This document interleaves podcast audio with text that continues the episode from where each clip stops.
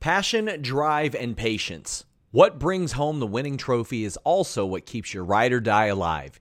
eBay Motors has everything you need to maintain your vehicle and level it up to peak performance. From superchargers, roof racks, exhaust kits, LED headlights, and more. Whether you're into speed, power, or style, eBay Motors has got you covered. With over 122 million parts for your number one ride or die, you'll always find exactly what you're looking for. And with eBay Guaranteed Fit, your part is guaranteed to fit your ride every time or your money back. Because with eBay Motors, you're burning rubber, not cash. With all the parts you need at the prices you want, it's easy to turn your car into the MVP and bring home that win. Keep your ride or die alive at ebaymotors.com. That's ebaymotors.com. Eligible items only, exclusions apply. Again, that's ebaymotors.com. I've thought of a way to make this very simple so you will understand. Would you please give me a spotlight? Do you get what I'm saying now? This is not about you. This is about me being in the spotlight where I deserve to be. Hello, welcome everyone to the spotlight here on Fightful.com. Once again, thank you to our friend Big Dick Dave Batista who sent that in. He recorded that just for us, Stephen Jensen. I'm Jeremy Lambert, joined as always by the great Stephen Jensen. Jensen, how you doing, buddy? Doing well, doing well. I think it's funny because like that intro, it looks like I'm wearing the same exact thing because like I'm wearing glasses, my hair's tied, and like it's a black shirt because like the way that our camera works for this show, like you can never really see what I'm wearing, so it just looks like a black. I'm, I'm usually wearing a black shirt though, so like you're wearing a wrestling shirt all the time, and all wrestling shirts are black. Exactly, it's that's exactly it. Um, but uh, and I'm also um, I'm in the process right now of like waiting on new contacts, and that's why I'm wearing my glasses so much. So, anyways, um, yeah, been a been a you know a morning, just kind of waking up, but I know you're usually up and at it and Going. wait for a few I hours. so kids, man, I got step kids. They're, they're up at six o'clock every morning. So I'm, you know, I'm up. I've already listened to two podcast interviews, done about you know five six posts on the website. I'm I'm rolling, baby. I've already finished one cup of coffee. Maybe maybe, maybe somebody will bring me a second cup of coffee. I don't know. We'll see. We're rolling, Stephen Jensen. It's Thursday. It. It's Spotlight Day. Hell yeah! Looking forward to it. CM Punk is show. back. Yeah, CM Punk is back that's what we're gonna start with here. Let's, I mean, let's let's get into it. I gotta find yeah. the, intro video. Here we go. All right. Uh, over a million fans uh, and a great number in the demo tuned in. And It was a great show, and I think it's been a run of great shows. Last night, AEW Dynamite Quake by the Lake, the lake that quakes. CM Punk returned following the main event. Jon Moxley defending his interim championship against Chris Jericho. It turned into a big brouhaha and then the cult of personality hit. CM Punk came out, looked fine, was running, was jumping around on his uh, foot, and got in the face of Jon Moxley. Jon Moxley said that to him, and then shoulder shrugged him. And here we go, all out. CM Punk, Jon Moxley. You excited, Jensen? I am. Um, I thought it was pretty funny. I saw I saw Muscle Man Malcolm and I think a few other people tweeting the uh, last night. They were like, because they got pictures with him at um at that convention like this last weekend. And yeah, San Diego Comic Con, I think, or one of the Comic Cons. Right, and and C2E2, C2E2, right, and uh, and Punk was like he was sitting for all of the all the photo ops, and people were like, could he even stand in the whole time? Like, was his was his foot okay? We just we just looked pretty good out there. Um, but uh, I, I'm uh I'm happy to see him back. Like I didn't know exactly when he was to come back. Um, we knew it was to be a pretty a pretty fast return considering they did the whole interim title thing and not and they didn't just like strip him of the world title. So um I think they've done a really good job though of of establishing Moxley as like the champion while he was gone though. Like I mean Moxley had he's had multiple title defenses. Like it wasn't like he just won the interim title and just like sat there and waited for Punk. He he defended that belt consistently and um so I think they've done a really good job of like building towards Moxley and Punk, and we have about another month or so before All Out, so they can like really get into it for the next month or so before their match. So um, I thought the timing was really good, and Punk got a massive pop last night. I mean, he's people can say what they want about CM Punk, and I've said what I've said about him throughout like his you know his UFC run and all this stuff. But like one thing everyone always, whether you like CM Punk or you don't, you got to give him credit for how over he stays with the wrestling fan base. I mean, it's it, it really is really really impressive. Um, so yeah, I'm I'm all I'm all for uh, seeing him back, and I I I, I expect CM Punk is gonna he'll uh, you know, retain the belt and, and and unify the belts, I'd imagine. But they've done a really good job of making me think that Moxley's got a shot. I I would suspect CM Punk will win uh, at All Out as well because he didn't really have a run with the right. title. He did the trios match and then got hurt. Uh, so yeah, I suspect that Punk will win as well. Did get a big pop. We all kind of thought he'd be back by All Out. That was the the rumor and innuendo that was out there. But yeah, he, he did some good work work out there with walking in a boot at the conventions, not standing, limping around, and put some doubt in people's minds of, oh, is CM Punk going to be good? Like, is is he going to be healthy enough? Is he going to be back in time for All Out? Looks fine. Seem seems like he's going to wrestle at All Out. Wasn't confirmed or anything, but seems like that's where it's shaping up to be. I'll say this about CM Punk. I his first run, like his WWE run, like I liked him. I really liked his ROH run. Uh, you know, we did the the ROH show and we watched yeah. uh a couple CM Punk matches, but I really liked his ROH run. I liked his WWE run. Soured a little bit after WWE stuff with the UFC stuff. I'm kind of in the same boat as you when it came to to the UFC stuff, and then just his general attitude online mm-hmm. with stuff that rubbed me the wrong way. Uh, I think since coming to AW, I think he's been great. Um, in ring, I've been I've been doing this thing called the series on on Fightful Overbooked. I've been rewatching CM Punk matches. I've, I've rewatched Darby, uh, Kingston, and Wardlow. He's really fucking good. Like his his mind for wrestling is like top of the top. Like top of the top when it comes to just like laying out matches and storytelling in matches and storytelling to get to the matches as well. Like when you go back and you rewatch some of this stuff, and I'd be interested to like rewatch now some of his WWE stuff to see if it kind of holds up to that same level. I'm willing to bet for the most part it does, but certainly his AEW stuff, I'm not sure he's really missed in in AEW. And uh you know, when, when it comes to the Moxley thing, I think the promos are going to be great. They got less than a month to build it, but I, I think the promos are going to be great. And then they're going to have the match, and I think the match is going to be great too. I'm excited to see CM Punk back. He re- rewatching this stuff, I've become a bigger fan of him, and I've appreciated him more. I probably did be beforehand because he's yeah he's he's next level when it comes to the the way he puts everything together.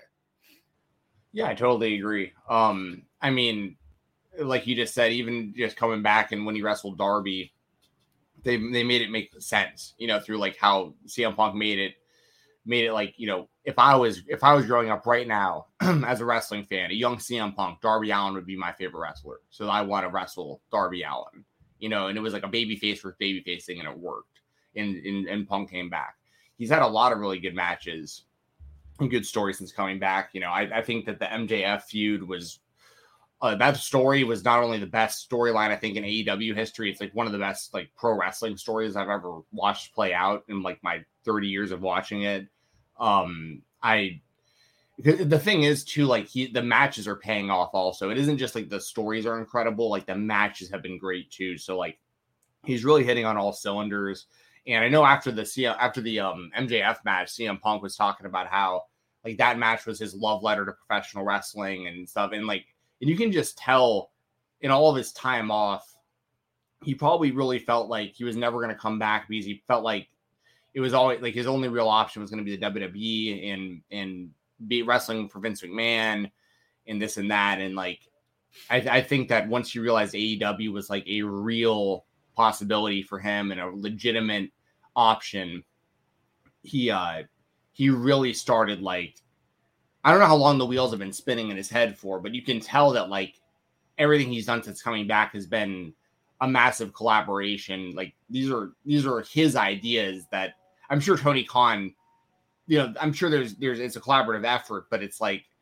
you you can tell that there's a lot of CM Punk built into what we're seeing, like like his entrance against MJF and the throwback um, uh, gear and all that stuff, and the throwback music, and even certain moves he hits, and like picking and choosing his spots and when he's gonna go for like a uh, um, a Pepsi plunge and stuff like that. Like they're like they're just little things and, that he's woven into the stories and into the matches that like I just think it really is next level stuff. And it's stuff that i think is going to really help the young aew roster over time. Like having a mind like his around to, to pick his brain is going to be really beneficial for a lot of that roster and i'm sure it already has been. So so no i'm with you. I think cm punk is like a, he's a next level storyteller and it was it was rough man like it, it was sad as a, as a as a fan of his to see how you know how bad the ufc run was but but on top but it was but it was but it was you know he has balls for doing it. I've never I've never roasted him for that. Like he has balls for doing that and fighting people in the UFC, especially knowing the level he was at. But uh but you know, it's just it's just one of those things where like there was that but but I, I, it always rubbed me the wrong way how he how he kind of approached wrestling and wrestling fans for a few years, right? Like he really made it sound like he didn't want anything to do with us or or do with or do with the business but his, his love for it is clearly clearly changed over the last couple years. So I uh I love what I'm seeing out of him. I, I really am, and I'm really happy to see him back. And I mean, Jon Moxley, I think since returning in January, uh, Moxley in AEW has been one of my favorite wrestlers. I, have said it many times. Like he's felt like the biggest deal in pro wrestling for a good chunk of his AEW run, and I, I think that's been the case uh, at least for me during during this title run even. And I'm not saying this run has been better than, than Hangman Page's because he's had great matches. Moxley has, but there's been no doubt as to who was going to win. At least Hangman, there was some doubt of, oh, can he defeat Danielson? Can he defeat Cole? Like those feuds weren't my my favorite, especially the Cole feud. I thought it went a little bit too long. Moxley has just had great matches where it's like, all right, well, Moxley's going to win. But Moxley and AEW, and certainly since he's been back in the ring, uh, following uh, rehab, like he's been, he's also been kind of like next level with stuff. And he said it before, like he feels he's like really putting everything together in the ring and wrestling the style that he wants to wrestle.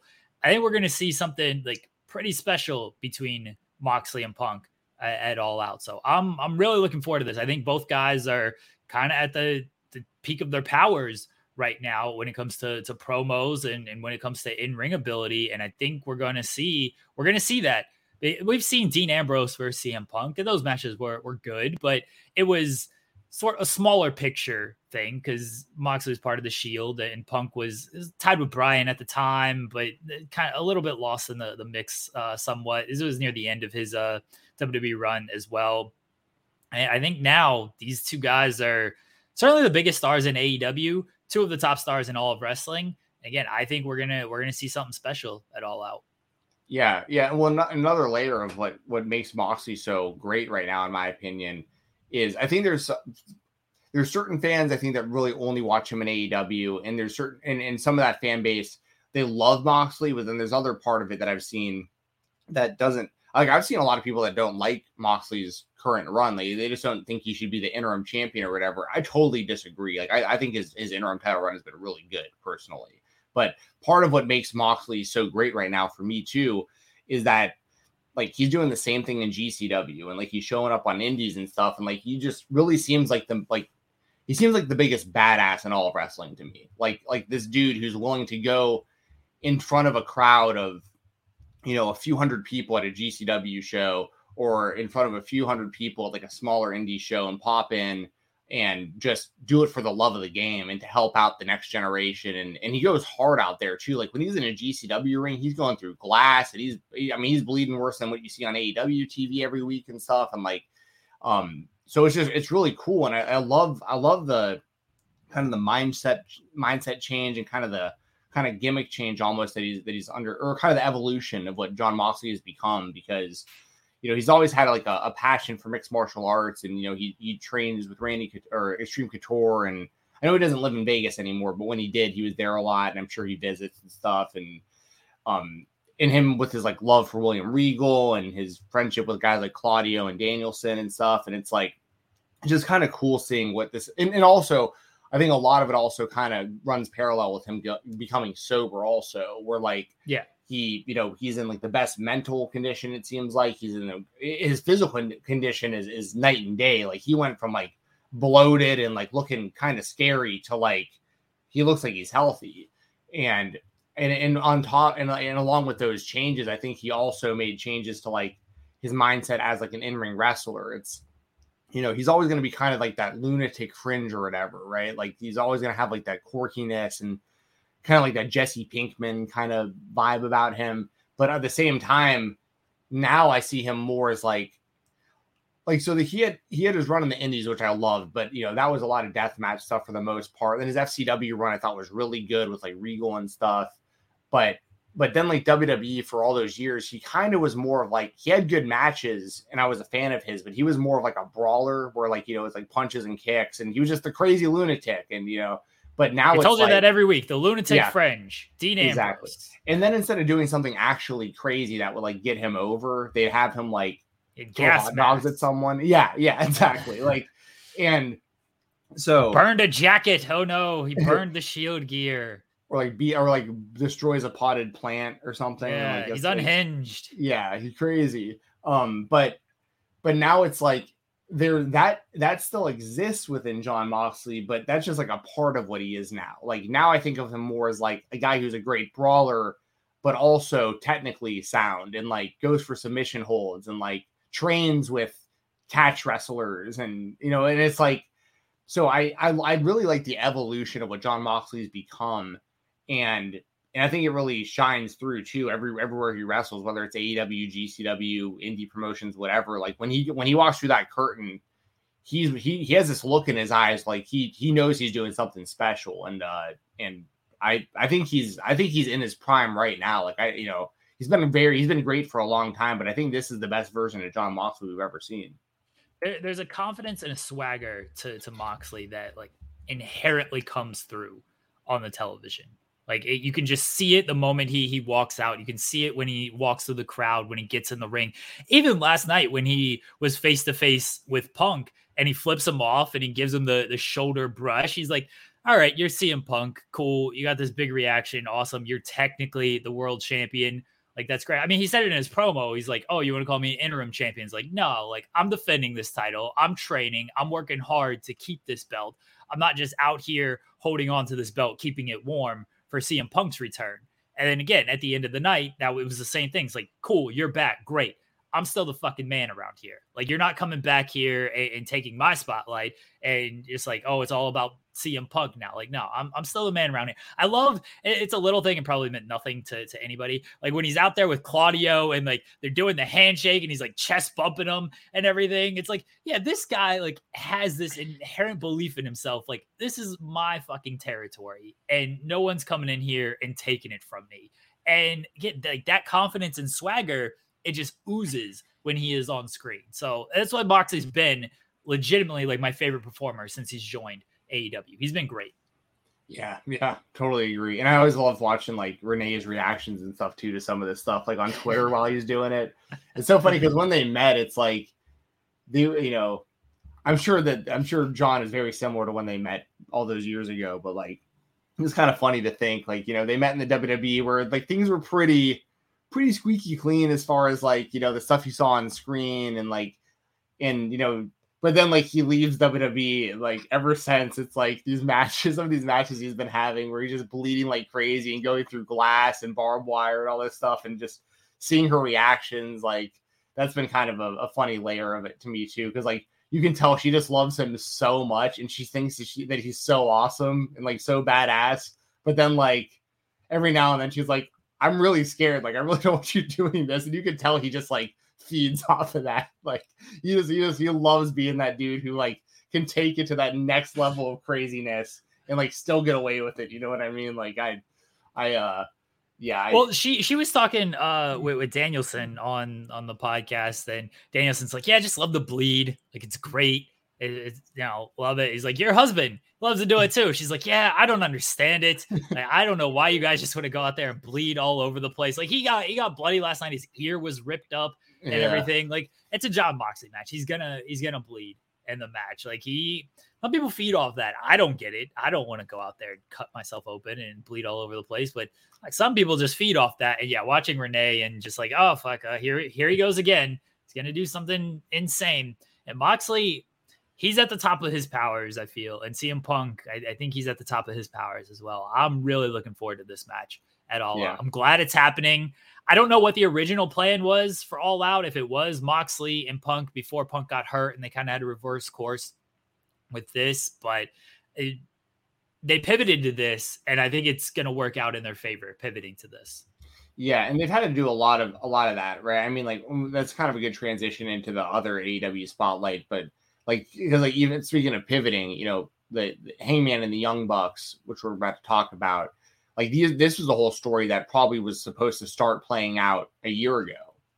You know what I mean? Like and then Kenny got hurt, and they I feel like they've had to like really push stuff back, and then like in the Adam Cole coming in at that time and everything, and Cody leaving, and there's just a lot has happened that you know. So yeah, if you want to get into that real quick, um, yeah. So so last night, um, we we saw the Young Bucks. They're in the trios tournament. They don't have a partner. It's a mystery partner. Uh, so they go to Hangman Page backstage, and they're like, "Hey, Hung Bucks, let's get back together. You know, let's let's do this. Let's win these trios championships." And Hangman is just like, like I can't do that to Dark Order. Like if if I'm in it, that means it's po- it's possible that they might not win. Like this is about them. They supported me during my run, helping me to the title when I was down. When you guys left me, I'm going to support them, and so I'm just going to be in their corner instead of, you know, competing in this thing. And now Brandon Cutler is going to be the partner with the Young Bucks, and we'll we'll see what happens if the Young Bucks can carry Brandon Cutler in this trios tournament. Uh, I thought it was a good segment. I liked it because it did seem like it was we were leaning towards Hung Bucks when he made the save last week after the undisputed elite turn.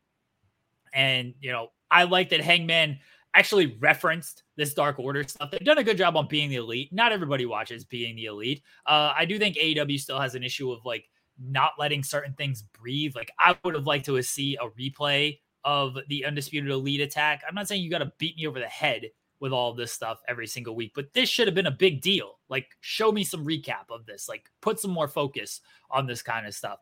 Uh, but I like that Hangman was like, you know what? No, like Dark Order. Hey, these guys are still my friends, even though I aligned with Jungle Boy and Luchasaurus that one week instead of them. Like, they've supported me. I'm gonna continue to support them. Like, you guys need to find somebody who hadn't turned on you. You haven't turned on them. Like, you you need to find somebody like that.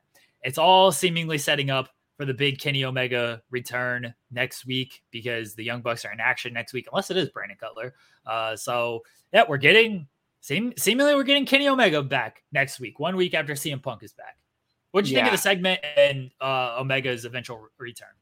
Um, I like I, I like the segment. I think I think it all makes sense. You know, I, I I've said this before and I'll say it again. I, one of my favorite moments in AEW history was the what makes a cowboy uh vignette, like the the video package right before, and then like the entrance of Hangman and the Dark Order coming out to wrestle the Elite Squad when they were dressed up like uh, Space Jam, like that.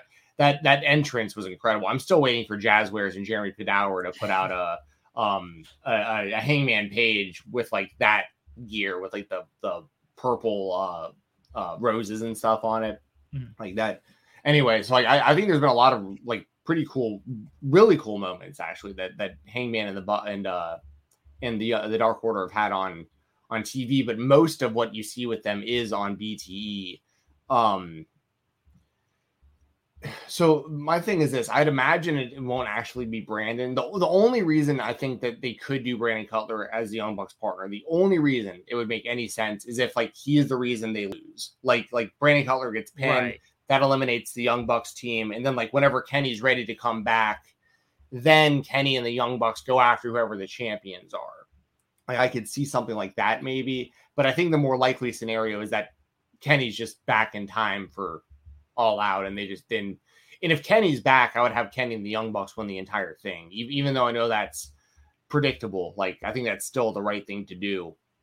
Um what i really want to see now though like I, I i think that eventually we will get the elite coming back together and it'll be the the four uh the four person team of well i guess brandon cutler technically as well so like you would have hangman the Young Bucks, Kenny, and then I guess Brandon Cutler, um, kind of you know with them, you know, as like their their camera guy or whatever.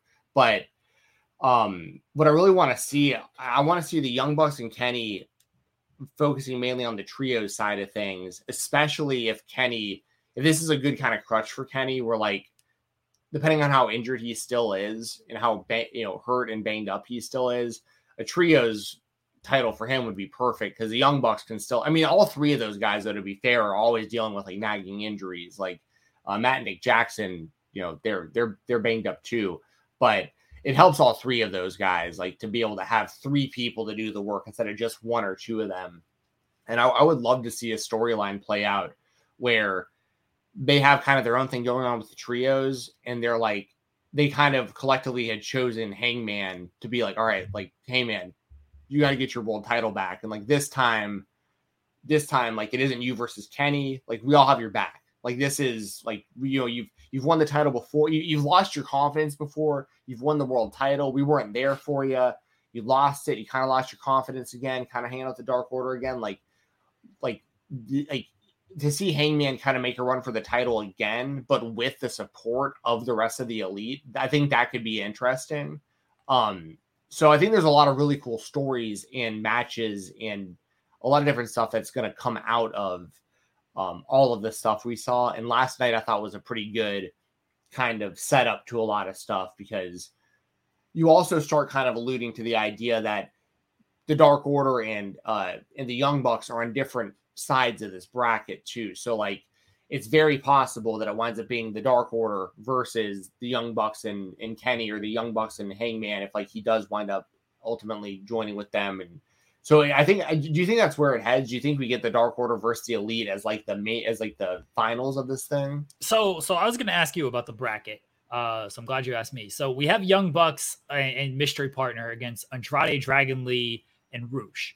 It, you would unless Brandon Cutler is in this and he takes the pinfall here. If it's Omega, you would think that o- Omega and the Young Bucks are going to win.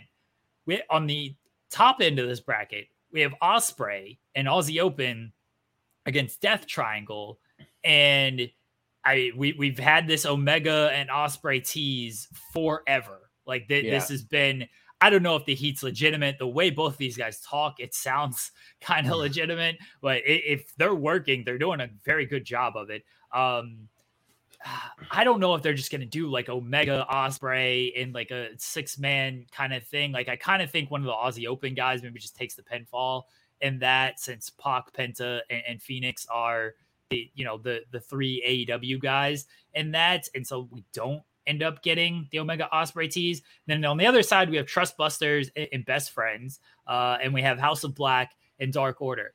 Putting Dark Order over House of Black is a gutsy call because House of Black is seemingly like one of their their big deals. Like Malakai is mostly on television. Brody King's been, you know, he's been beating Darby Allin until last night when he lost the coffin match. And people think highly of, of Buddy Matthews, who should wrestle more, better Omega, as, as they call him. Dark Order has just been, they've been losing a bunch of matches. So for like they ju- they literally just lost the House of Black, I think like two weeks ago or three weeks ago on like Rampage. Maybe it's a little bit longer, but they lost the House of Black on Rampage a few weeks ago. I'm pretty sure I'm not mistaken on that. And they tag team match. Um, so for it to align as Dark Order against Young Bucks and Omega, like I think that's the best story with the Hangman Page stuff. But man, to have them beat House of Black would yeah, that would be a, a gutsy call given how Dark Order has been treated for for the most part. I kind of think they T- Tony leans very heavily towards match quality, and I'm not sure. I, am not saying that like Dark Order against Young Bucks and Omega would be like a terrible match or anything. I think House of Black comes out on the other side of this bracket to, to set up them against Young Bucks and Omega. I think I don't know. The story is the Dark Order, though. That's the story. But I still think House of Black ends up in the finals. What, where are you at on this? It, it, depends on what order they do this tournament, I guess, because because like like you said for the for the dark order to get to the finals they'd have to beat house of black and then they'd have to beat either the trust busters or the best friends right? That was that that's they, are gonna beat the i don't i don't like the trust busters the best friends feel like yeah whoever was winning that's probably losing in the the semifinals. Probably. Well i mean i expect the best friends to beat the trust busters. Like, i, I think too. that's probably but um and by the way i like the trust busters. Like i i like i think ari daivari um like people you know, we're gonna talk of some NXT level up today. Don't worry, y'all. But what? when, yes, when, everyone, when, when, everyone's waiting a, bated breath with it for the NXT Yeah. level up Yeah, discussion we're gonna have. Don't you worry. But the reason I bring that up is because when it was 205 Live still, um, Ari Daivari was a, a guy along with Tony Nese and some others that like I thought were really the backbone of that show and really didn't get enough credit. Like Ari Daivari is a really solid wrestler. Um, it's just he was on a show that nobody cared about. But I like him. I think that Parker Boudreaux already is showing a lot more uh, promise right now than he ever did as Harland in the W or in uh, the NXT. And dude, I think it's hilarious. There's so many people that don't know who Slim J is. Like I'm like, tell me you don't know about indie wrestling without telling me you don't know about indie wrestling. Like if you don't know who Slim J is, like you don't just don't know about indie. I don't know what to tell you. Like I, you know, I'm not one of those like hipsters that thinks you need to You spend are watching bury every bury all the people who dislike indie wrestling. You bury my fiance, by the way, because she is last night during that segment. She's like, "Who are these people?" She knew Parker Yeah. Boudreaux because his name was on his shirt. Uh, but right. did not know Daivari and then did not know Slim J. I was like, yeah, Slim J has been around for like 20 years. He's been and- forever. Yeah. Yeah. Like, And- he's, he's looked the same the entire time too. Yeah, I was like, Daivari, he's been, he was on like 205 Live and stuff. She's like, okay, thanks. And then she asked me again like five minutes later, who are these people?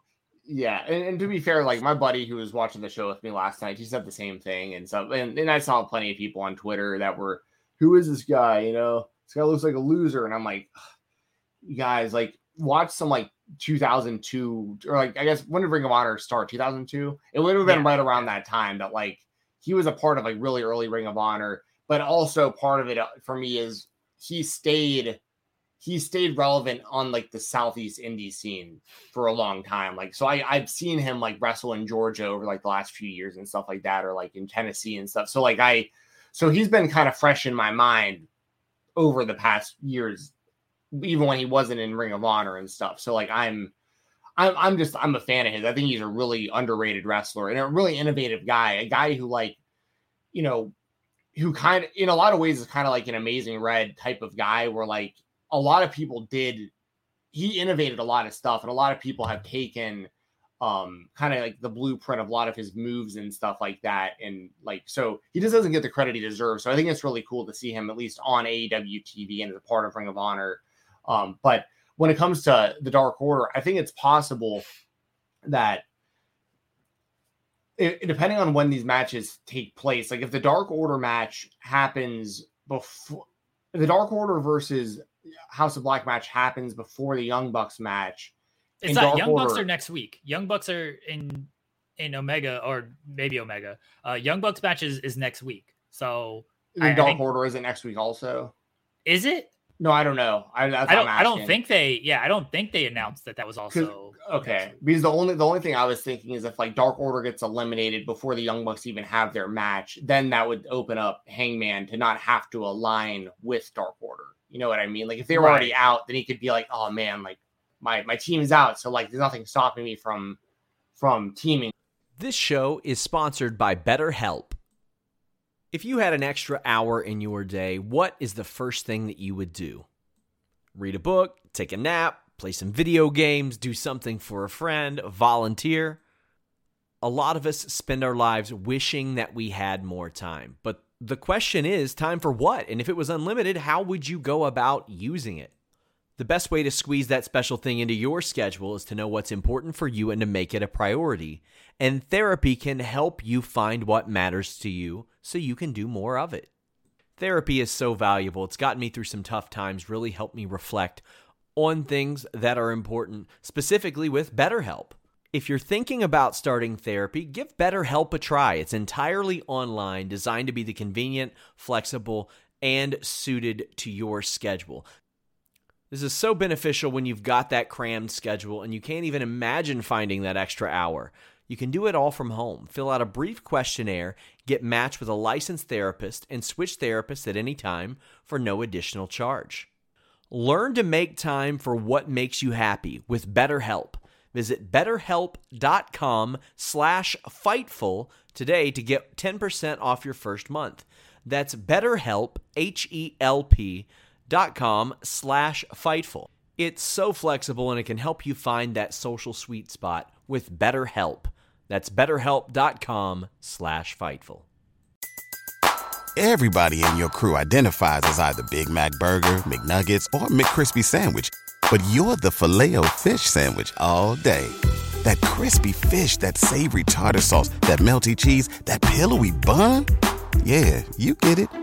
Every time. And if you love the filet of fish, right now you can catch two of the classics you love for just $6. Limited time only. Price and participation may vary. Cannot be combined with any other offer. Single item at regular price. Ba da ba ba ba. with the Young Bucks. You know what I mean? Right. Um, yeah. They. It, it's the only thing they announced for next week eh, from trios action is the Young Bucks match. So unless they Okay. add the Dark Order match, uh, and then yeah, that goes on first or something, then the Young Okay. Bucks match is first. I'm I'm gonna predict Kenny comes back next week.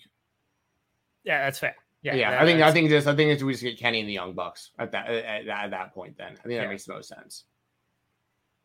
I, I, I agree with you, and you know we, we will see with uh uh money Mar- money mark says Miro cost House of Black. See, I that I think that could be a possibility as well. And the story is Dark Order against Young Bucks and, and Hangman, and then sort of what does Hangman do? Does he just play neutral? Does he try to help Dark Order? Does he help the- elite guys? And but that sort of turns him heel because if he turns against Dark Order, like that's probably not the best way to, to go about it. And I think they want to keep Omega and the Bucks faces, at least for right now, because Undisputed Elite is heel. And so that's the feud. Uh, there's options there, and we'll see wh- which way they go. The story is Dark Order, though.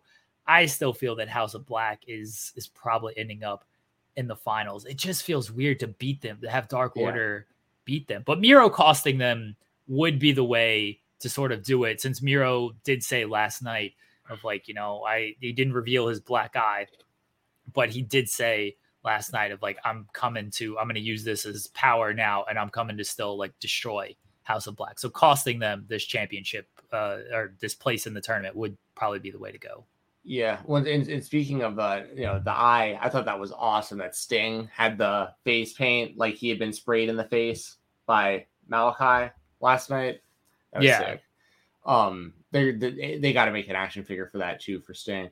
But yeah, I uh, I I I I, I, I like the continuity they have with like the whole misting people, like po- like kind of the poison and the way it takes over like your face and stuff and messes your eye up and stuff. Like I, it's pretty cool how they've done that. I, I agree though with you. I, I think that House of Black has been protected so well, and they mean a lot to the show. And I, I, I don't, I don't think that they're gonna lose um, up until the finals if it is them versus the Young Bucks and Kenny. Although I will say, like, I, I personally, I'd love to see the best friends uh, make it to the finals. Like, I, you know, I, I love Orange Cassidy. I think he's, I think he's fantastic. And then like Trent and Chuck, I still to this day like my one of my favorite matches in AEW history is that parking lot brawl they had with uh Santana and Ortiz. Like I I, I think that's still like a slept Yeah. on um AEW match. Like that was incredible. Like and, and Trent and Chuck I think are really damn good. They just get kind of overshadowed sometimes. Um but so there's a lot of good options. Even Aussie Open and Ospreay um versus Death Triangle, like that's an unpredictable outcome. Like I I, I, I'm gonna probably choose Death Triangle because like they're more of like the established AEW group, but like I mean you can't count out Will Ospreay, and I mean the, the matches are gonna be great. So I think they they put together a really badass tournament for the trios, and there's also still like five. Well, everybody's seven- recruiting. Stokely's trying to recruit every every single person that that comes up on screen. Uh, he's got Ethan Page. He tried to recruit Gun Club. Mark Sterling's out here trying to recruit everybody. Um, uh, QT Marshall, the factory, they're trying to recruit a bunch of people. They're trying to recruit Starks and Hobbs and anybody else that walks on screen as well. It's it's recruiting season for a lot of these stables. The trios, they, they got the trios titles now. It's like, oh shit, we need to bulk up our stables here. Which yeah, look, I'm I'm all for it. I think it's interesting, and and you know, there's still five, six teams or something like that, trios te- teams right now that aren't even in that tournament. That like like they already have a like they already have a really good base for a for a division already, um, and it's only going to keep getting better and more interesting. Like, I mean, at some point, I mean, CM Punk and and and FTR, I think will be a, a trio. You know, like there there's a there's there's a lot of really cool stuff that that they have the possibility of doing with this. And I've always been a fan of six man matches. Like when when the Shield was at their peak in WWE, I thought Oh. that uh-huh. they should have tried to pull the trigger then when they had like them and the Wyatt family and New Day and like they had they had a lot of good trios and they could have built more. And I felt like that was a missed opportunity back then. I love those shield those shield days because it was literally just like, hey, here's the shield against anybody, Yep. and it's just a great match every single time. It was all, and for the most part, it was like uh Danielson, Kane, and like a friend. Didn't matter who it was. Like, yeah. yeah, like okay, great match. Like yeah, the Shield six men were just like always the highlight of WWE TV during that time. Yes. I yeah, they if they could have done a trios division, maybe they would have, but they don't even put at least back then they didn't put like much stock into a tag division, so they definitely weren't. No. Back then, like. Rollins and Reigns were just like the tag champs because they just needed them to have belts, and like Yeah. Ambrose was the was the U.S. champ. Yeah, yeah, no, I but I will. I mean, I'll I'll always give that credit. You know, I think that I think if you're talking strictly WWE, and granted, keep in mind, you know, I grew up through the Attitude Era, the the mid '90s, through all of this, and I honestly think if you're talking strictly WWE, I think the Shield's the best WWE faction ever. Like when you look at like the actual overall landscape of what what it did for that company, like in like making Reigns their next quote unquote kind of Cena. Rollins has been a perennial main eventer. Ambrose went on to become, you know, the one of the top guys outside of the company. Um, but obviously, you always can make the argument for like DX, and you know, there's there's been some good stables, but I think when you take three guys who are like relatively unknown to like the mainstream, I mean, Am- Re- Reigns was completely unknown. Ambrose and and uh, Rollins were well were known if you if you pay attention to the Indies, but for three people to come in and make that kind of impact and just immediately start having those kind of matches and the kind of matches that kind of changed the work rate of like the brand overall. Like once they started having those matches, that's when you started seeing more and more of the kind of like indie people of that generation starting to also kind of break out and NXT. I think I think NXT success also is a trickle down from how how successful the Shield was so fast. And like so anyway, I just want to throw that out there too. Like, you know, I, I bash the WWE more than more than I probably should, but like when they do it right, they do it right. And like I think the Shield was I think the Shield was a smash hit. And and the, when they when they disbanded them, it was the perfect time too, because they had beaten everybody. They'd beaten Evolution multiple times. There was nothing left to do. And I did not expect Rollins to be the one to turn. So like I anyway, I want to throw that out there that like I think the Shield was like a massive success. And I think a big part of it was that we got to see all these just badass six man matches and it like helped really establish them as like a as like a force in the company. Yeah, again, they were they were great. I I I'd probably go New Day as far as best stable. Understandable. That's, it's that's I have nothing I have nothing against the Shield, especially like Reigns is the biggest star in WWE. Rollins has been doing great stuff like his entire run, and even Ambrose's run like was especially now if you want to compare it to Jon Moxley, not on on that level, but his run was fine. Still won the world Ash- title. Yeah. No. And now as Jon Moxley, like yeah, I just called him like one of my favorite performers. And I think he is one of the the top stars in all of wrestling, just the way he carries himself and everything. So I get that. I I really like New Day and the longevity and eh, the tag team matches they've had also. And you know, two guys have been world champion. Their Yeah. runs weren't great, but that's not their fault. Uh and I No, think Woods uh, is one of the most underrated performers in all of wrestling. Sure. Yeah, no, I think that's a totally reasonable. Like, I, I'm not going to argue against that. Like, I, I totally understand that, and especially when you take into account two of them did win the world title with the Shield. All three of them did, but I think Xavier, I think Xavier Woods like could potentially be the world champion before his career's over. Should it's be. totally possible. Yeah, he, should should, be. I- I agree. Roman Reigns. He should take it all over the gaming community and and everything, and then they they never they'll never promote it like they did with Big E, who was all over boxing events, and they never mentioned it on television or anything like that. Very sad. Hmm. He's not well. You know, there's only one. There's only one person who can win this title from Roman Reigns, and there is a there is more than one royal family in wrestling. Stu Grayson? Um, oh, well, him too. Um, but I, I, dude, how do you feel about this? This is a little off topic and just real quick because it's on my mind. Um, and I talked about it with Doug on on Tuesday. you're gonna bring Cody Rhodes into this discussion, aren't you? Yeah. So WrestleMania. If the if they go through with plans for Rock versus Roman, like let's say that they actually finally get to lock that down, Okay. and it's like it's happening. You can't pass that up. I get that. Like if you have a, if you have the, the opportunity to bring the Rock and you can do the Rock and Roman, you have to do that through WWE. Totally understand. they're trying to make a really big deal out of night one of WrestleMania every year. It seems like now. Um, would, would do you do the Rock and Roman on night one, and Roman beats the Rock, like he gets that big win over the Mhm. Rock, and then night two Cody beats Roman for the title because I think that that makes like Cody's win even bigger because the whole world just saw Roman beat the Rock, which is like going to be a huge mainstream deal. And then the next night, like Cody is the guy who like beats that guy to like you know now they have another guy on that same level. It seems like.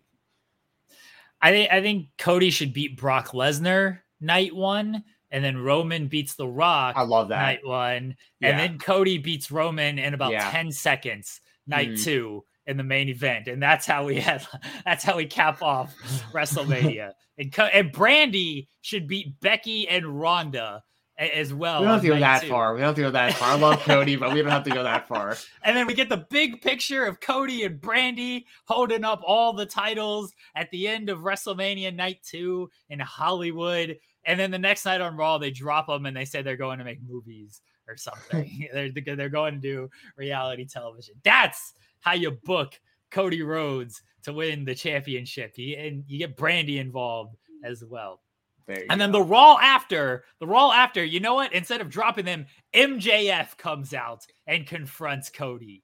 Yeah, how about that one, Stephen Jensen? those are the kind of MJF things. comes out. If those, if those, if this, if that actual, I mean, we could take the Brandy stuff out, but if the rest of that happens and like Cody beats Brock, because I think here's the thing: if they do something like that, I do think it's only fair if Cody does also have to wrestle night one. Um, because otherwise, like a fresh Cody versus a Roman who just had to wrestle The Rock the night before, it makes Roman look a little bit, it makes Cody look a little bit weaker because like he got to got to wrestle like a damaged goods Roman Reigns the next night.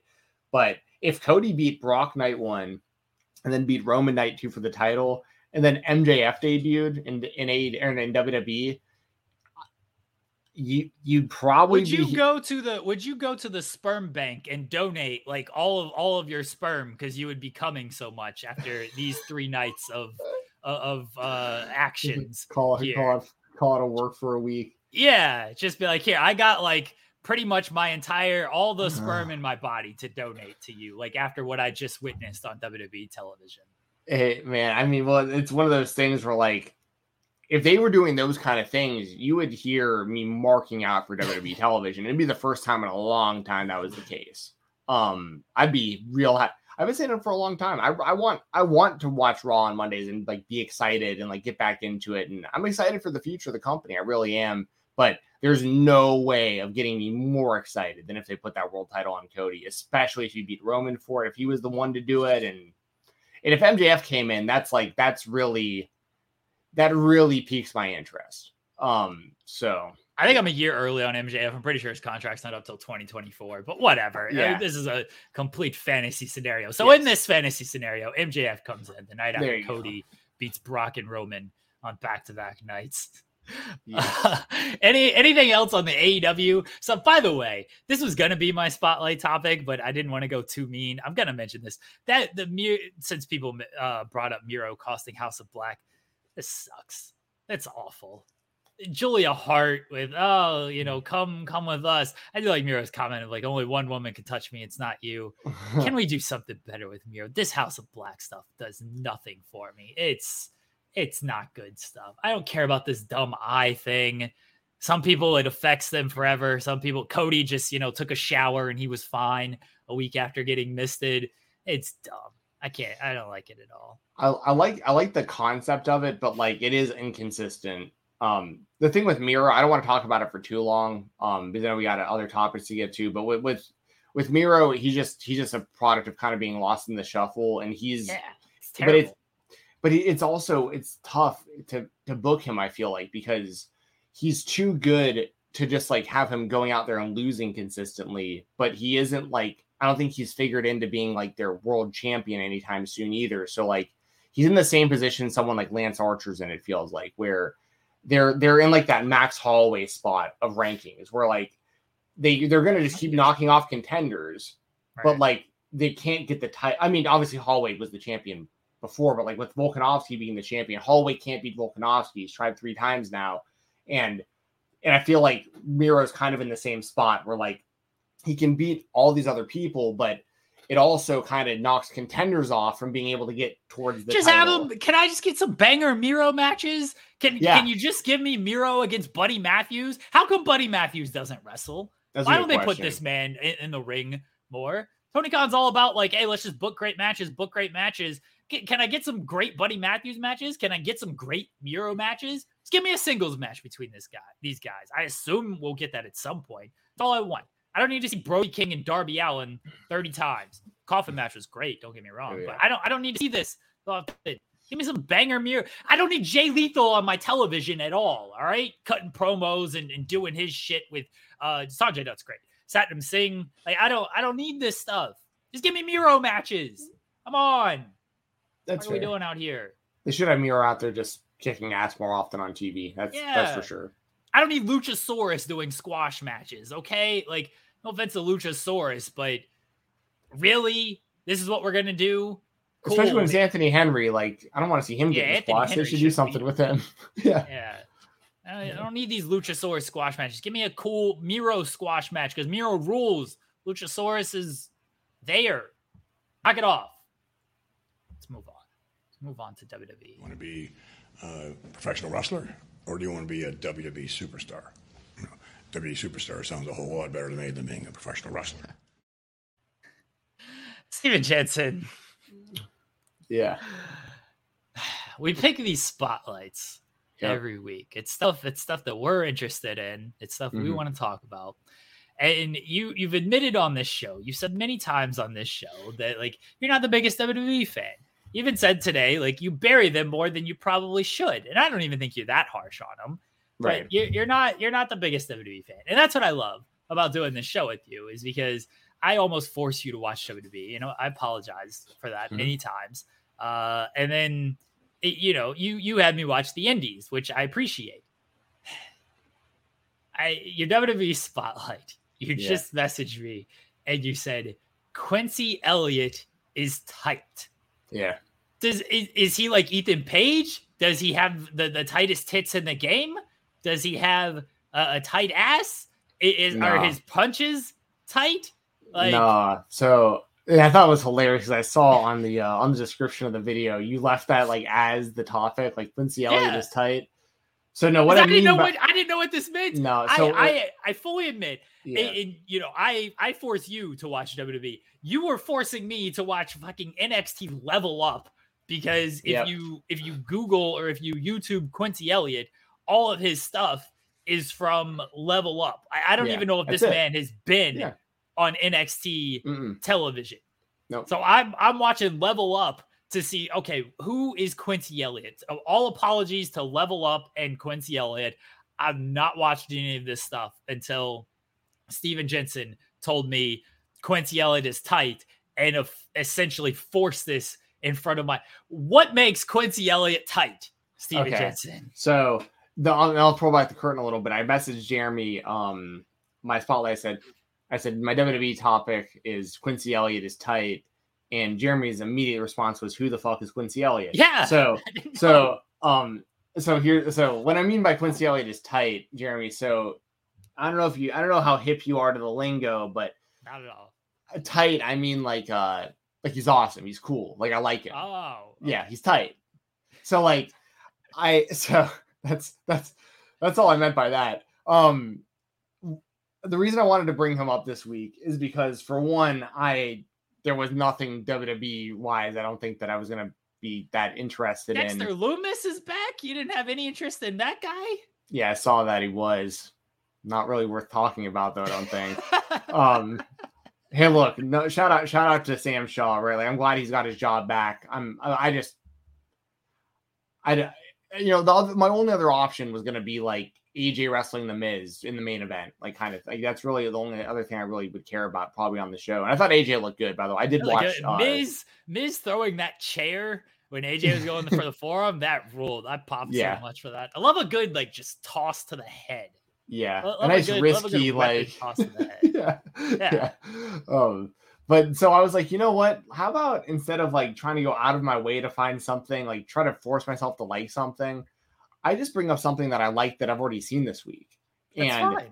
for those of you who who follow the Weekender over on FightfulSelect.com, I cover NXT uh, Level Up and NXT UK over there on that show every week. So I keep up with NXT Level Up. And I've been watching the progression of Quincy Elliott the last few months. And he's a guy who have you seen him yet? Did you did you look him yeah, up? I watched okay. Quincy Elliott stuff. You, you know, if, if Dude, I'm gonna have to talk about this, I yeah, tried okay. to. I know I figured you would. I figured yeah. you would. I'm not trying to call you out. I figured you would. So, um, he's really impressive to me. Like he's this guy. He's huge, but like he's throwing like he's agile. He's throwing like nice strikes and uppercuts and stuff. Like in his, it's the charisma factor that I'm like, I think he could really be a star in the WWE system with Vince McMahon there, I think he would have been a guaranteed star because he would have been even if he wound up being like a comedy act. I think Vince would have been like, this guy looks different.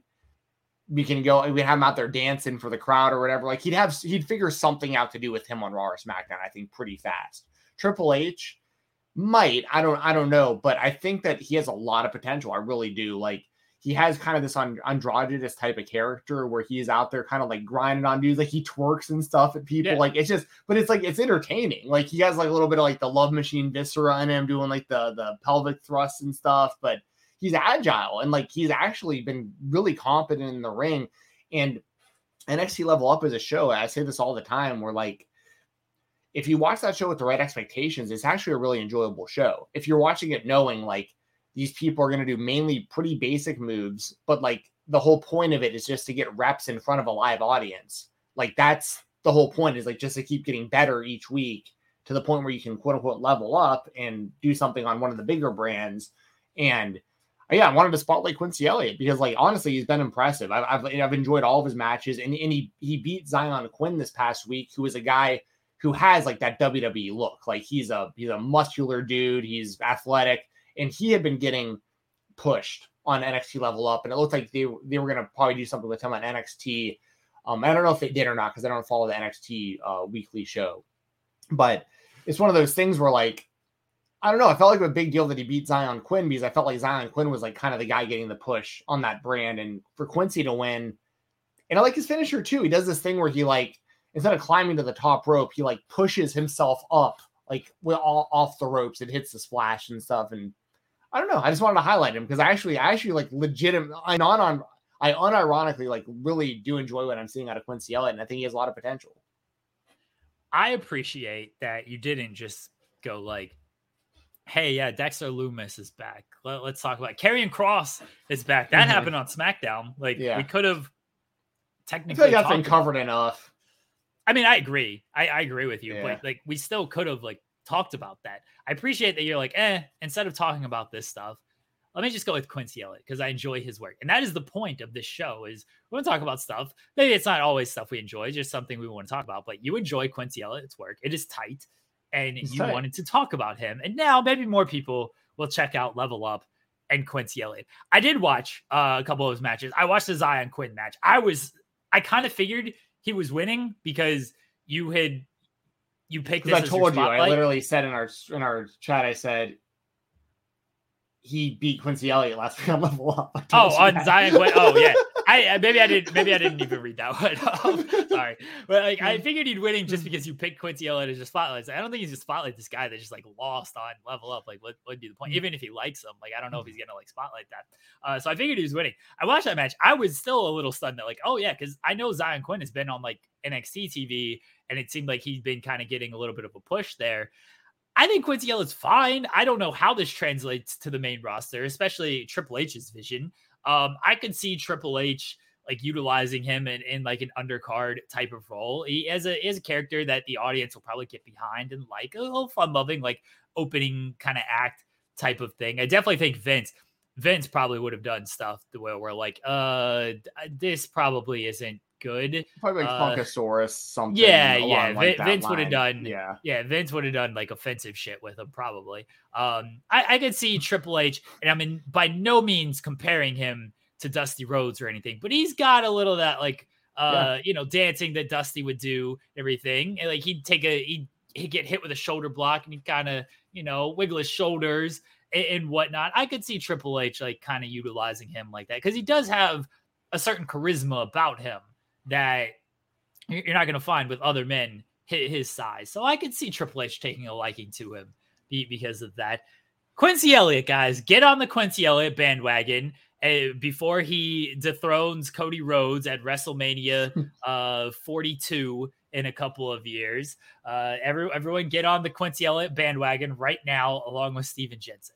Yeah, when he winds up being like a big star in the WWE, y'all can y'all can remember this show, this that that I was, you know, because I've wanted to talk about him for a second. To be honest, I talk about him often on the Weekender, but like, yeah, I just like you know what he got a big win over Xyon Quinn. I've been impressed by the guy week after week, and NXT Level Up doesn't get enough love. You know, I, I get why people don't watch it. I understand, but like, if you go into it, like I said, with the right mindset and just want to see, if you're like me and you like seeing the development, you know, of somebody, especially because someone like Quincy Elliott didn't have an indie run, like he's just straight up performance center. So like, I really like kind of seeing the the progression of of these talents that I haven't gotten to watch really on the indies and um, just see how fast they improve and stuff. And um, yeah, I think Quincy Elliott's a good example of that. So I think he's got a really bright future in the WWE. I, I legitimately think that.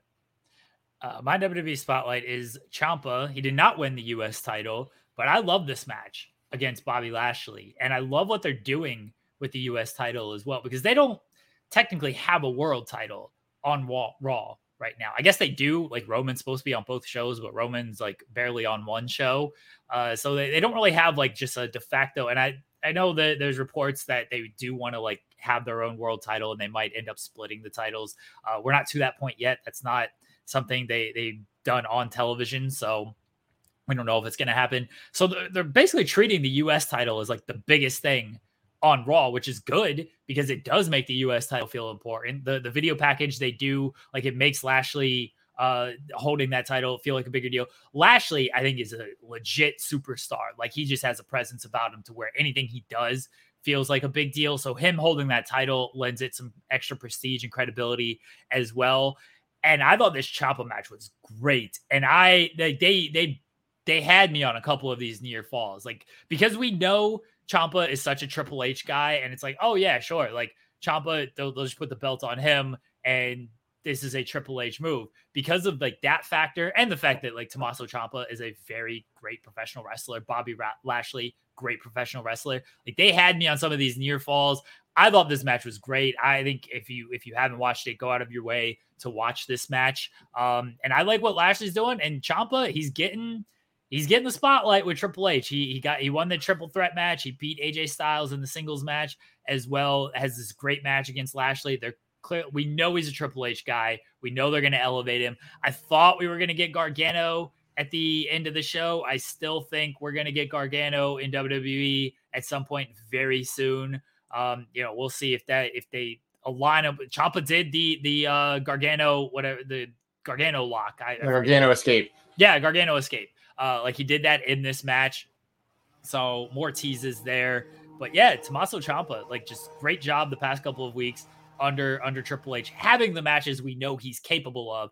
A cutting promos on the the social media. He's he's been cutting some great promos. I think being aligned with Miz. Miz is always that guy that I understand the knock on him. He's that safe guy that can just elevate anybody and get him used to the WWE system and the WWE style, like main roster kind of stuff. And he did that with Ciampa. Now with Triple H coming in, Ciampa already has like the NXT experience and stuff. Good stuff from Ch- Tommaso Ciampa these past couple weeks. Good stuff with the United States title. Bobby Lashley, just a fucking brick house of a force who has been great in this U.S. title run as well. Yeah, yeah, I, I agree with everything you said. Um, there's somebody with like a leaf blower outside my window, by the way. Hopefully that isn't going through. That's so annoying when they they don't tell me when they're going to do this stuff. Um, anyway, punch him in the face, Stephen. um, but no, I, I I I thought the uh the Gargano escape was really cool too when you locked that in because that's I think foreshadowing also because I think Gargano is coming back to the WWE.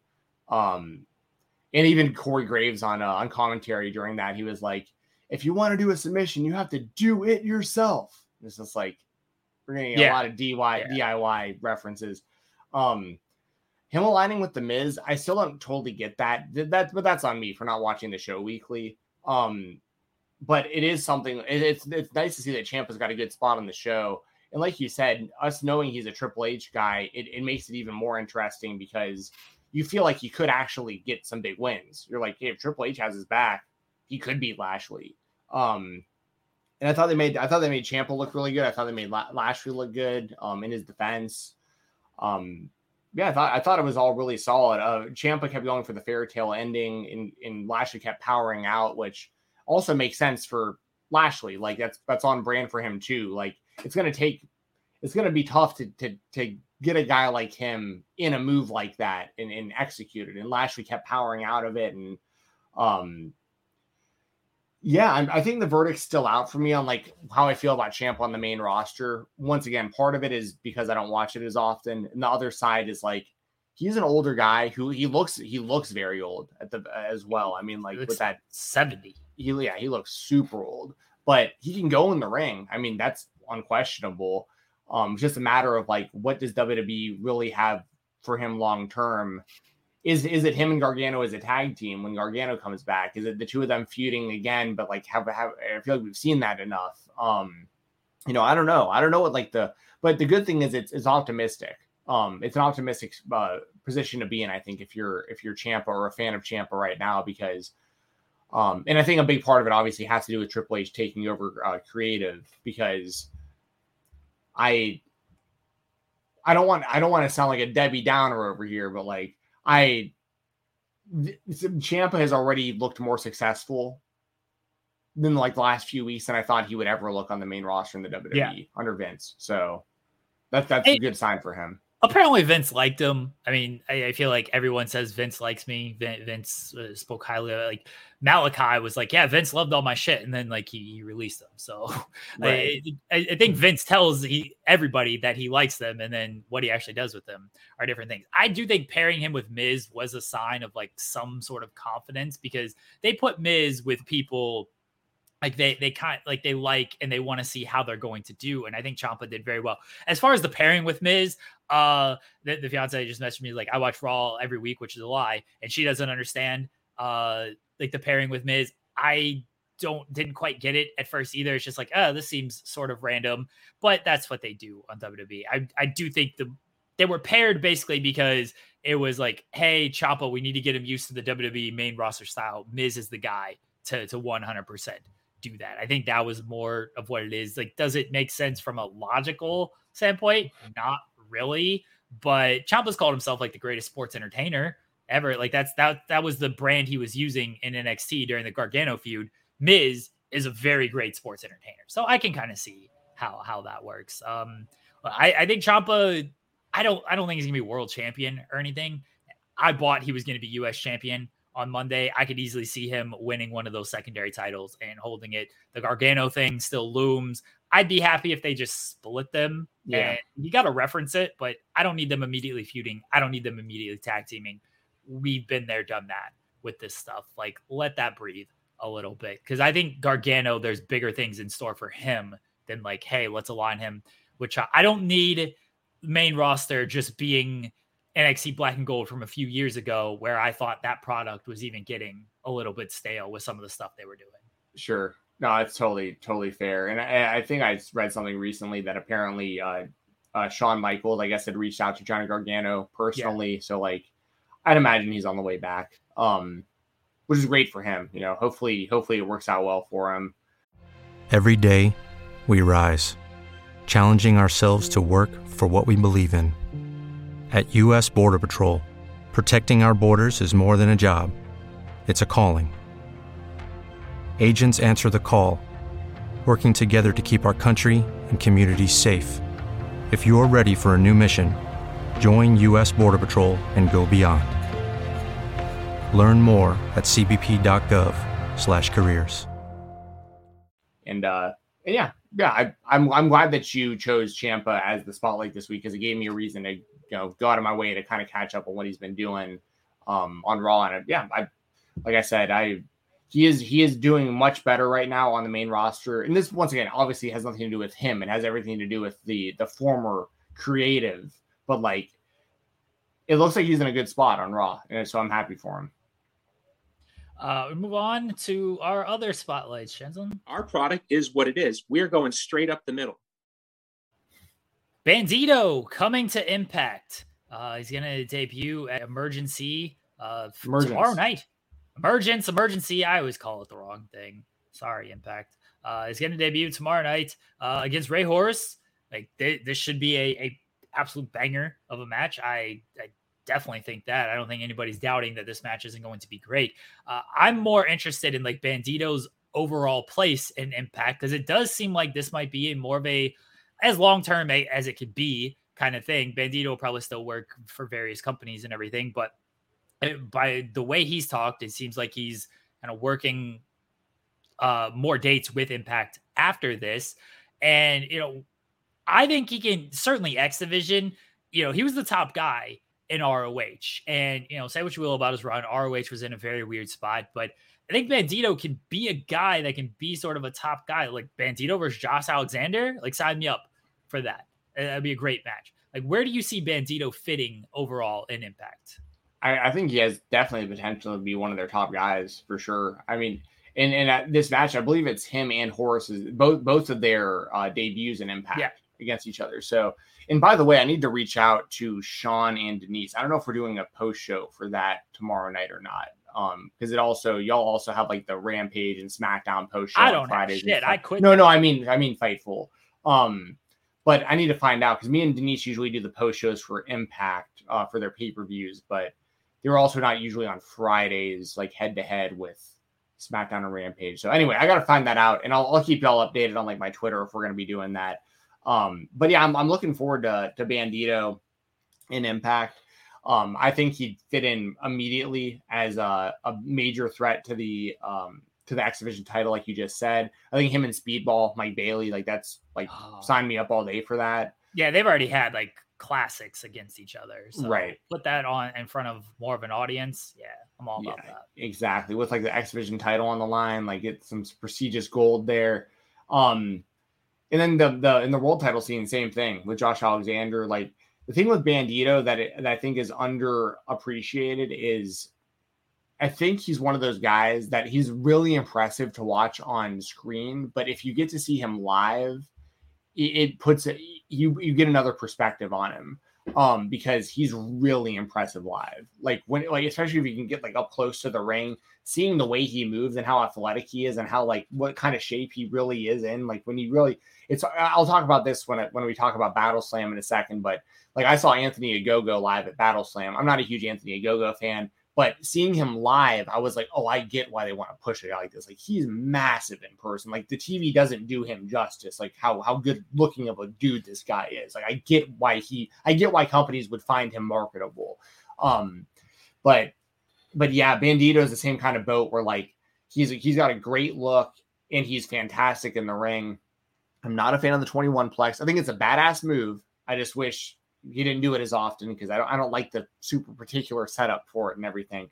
But it is a very impressive move, especially live. Like once again, when I saw him do that live, I was like, damn, that's that looks really, really hard to pull off. Um so yeah, I think they have an immediate um an immediate main event level guy in Bandido, and he should be. I, I think he's a guy who could have been. I'm actually still kind of puzzled on why he isn't a part of AEW. Um, I felt I felt like he would fit like a glove there, especially with him being a part of All In and everything. But um, but there's spots in, in Impact that are open, Yeah. right? You know, and like AEW is pretty convoluted. They have a lot of talent there, and they're still trying to figure out what to do with everybody. Impact their spots, and um, and I think Bandido is going to be a big asset to them. Uh, whether it's X Division, World Title, some sort of tag team thing. I mean, like it's yeah, you you have an immediate main event level player in Bandido, in my opinion. I, I agree. And yeah, Bandido carry the ROH world title for a time. And yeah, AEW, they, they just brought in Rush as well, like Dragon Lee, maybe, maybe not coming in. Um, I mean, he's going to be on their television. I don't know how, if that's like a long term deal or anything like that. Uh, He'd probably just get lost in AEW. He'd, he'd have great matches, but that would be it. Impact, they need some like main event kind of guys. And this is not a knock on Alex Shelley at all. I absolutely love Alex Shelley. Like they're Alex Shelley is headlining this show against Josh Right. Alexander. So if you're using Alex Shelley in 2022 as a headliner, like there are definitely headlining spots uh in Impact, and Bandido can easily slot in, into there. And I think Alex Shelley 100% deserves that. He rules. Chris Sabin, sa- same thing. absolutely rules. Using these guys in headlining spots shows that hey, we we have spots available who can, you know, we need guys who can be like kind of top stars in this company. I think Bandido makes a lot of sense to push in those spots along with doing exhibition stuff as well. Yeah, and and this this ties in is a good uh, transition to my other spotlight as well. So Karl Fredericks uh, announced on I think it was August first. He announced uh, he tweeted out that he's no longer with New Japan Pro Wrestling, that his contract had run out, and that he's not going to resign. And the reason that I want to bring this up right now is because I one one thing that I, brought up when I brought up Karl Fredericks as the spotlight this week is where we'd like to see him next. Um, because I think Karl Fredericks is he's super charismatic, he's great in the ring, he's still young. Like I think that I think he could be a big asset. Uh, of, of a friend of the spotlight, a guy we've we've had the opportunity to interview me and him, me and you. Um, and I I think based on kind of what we just said just a second ago, like I could I could echo a lot of what I said about Bandido about Karl Fredericks not not from like an in-ring standpoint or a character standpoint. Bandido, you know, he's accomplished more and he has more of like a name value and he's more recognizable and this and that as of right now. But Karl Fredericks, like I saw him wrestle Josh Alexander a few months ago and it was great.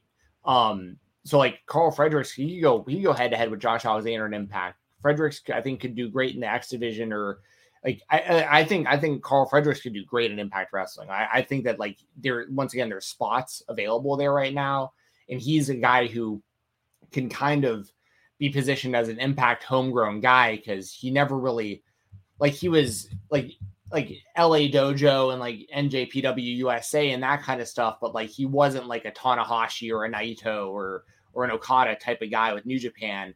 Um, so I I'd like to see I, I'd like to see Karl Fredericks really anywhere, and I know he's popping up on in, in indies and stuff, but like I want to throw that out there too. Like, shout out to Karl Fredericks. He's leaving NJPW. I think he had a really good run there uh, for the few years he was there. But, um, and I'd like to see him, whether it's NXT or, or AEW or, or anywhere else. But I really think that he could really thrive immediately in Impact Wrestling. Hey, Karl Fredericks, same thing with, with Bandido. There are spots in Impact Wrestling. There, there are main event spots in that company that they need to elevate some of these guys. I, have been banging the Chris Bey drum forever. Yep, Ace Austin, sure. another yep. young guy who should probably get elevated up yep. to these spots. But like they have plenty of spots where they can be like, yeah, this is a main event guy. And because the X division is kind of like you can, it's their secondary title. There, there's a certain style, but it can be any style, and all these guys wrestle a, a similar style nowadays anyway. Like Fredericks could easily slot in there into Impact. I don't know, like he, he very good in New Japan, very good on New Japan uh, Strong I don't know where he fits right now, and it's possible that he just does some indies and, and, continues to try try to stand out and everything. At Karl Fredericks, we did interview him; he's a great guy. Um, yeah.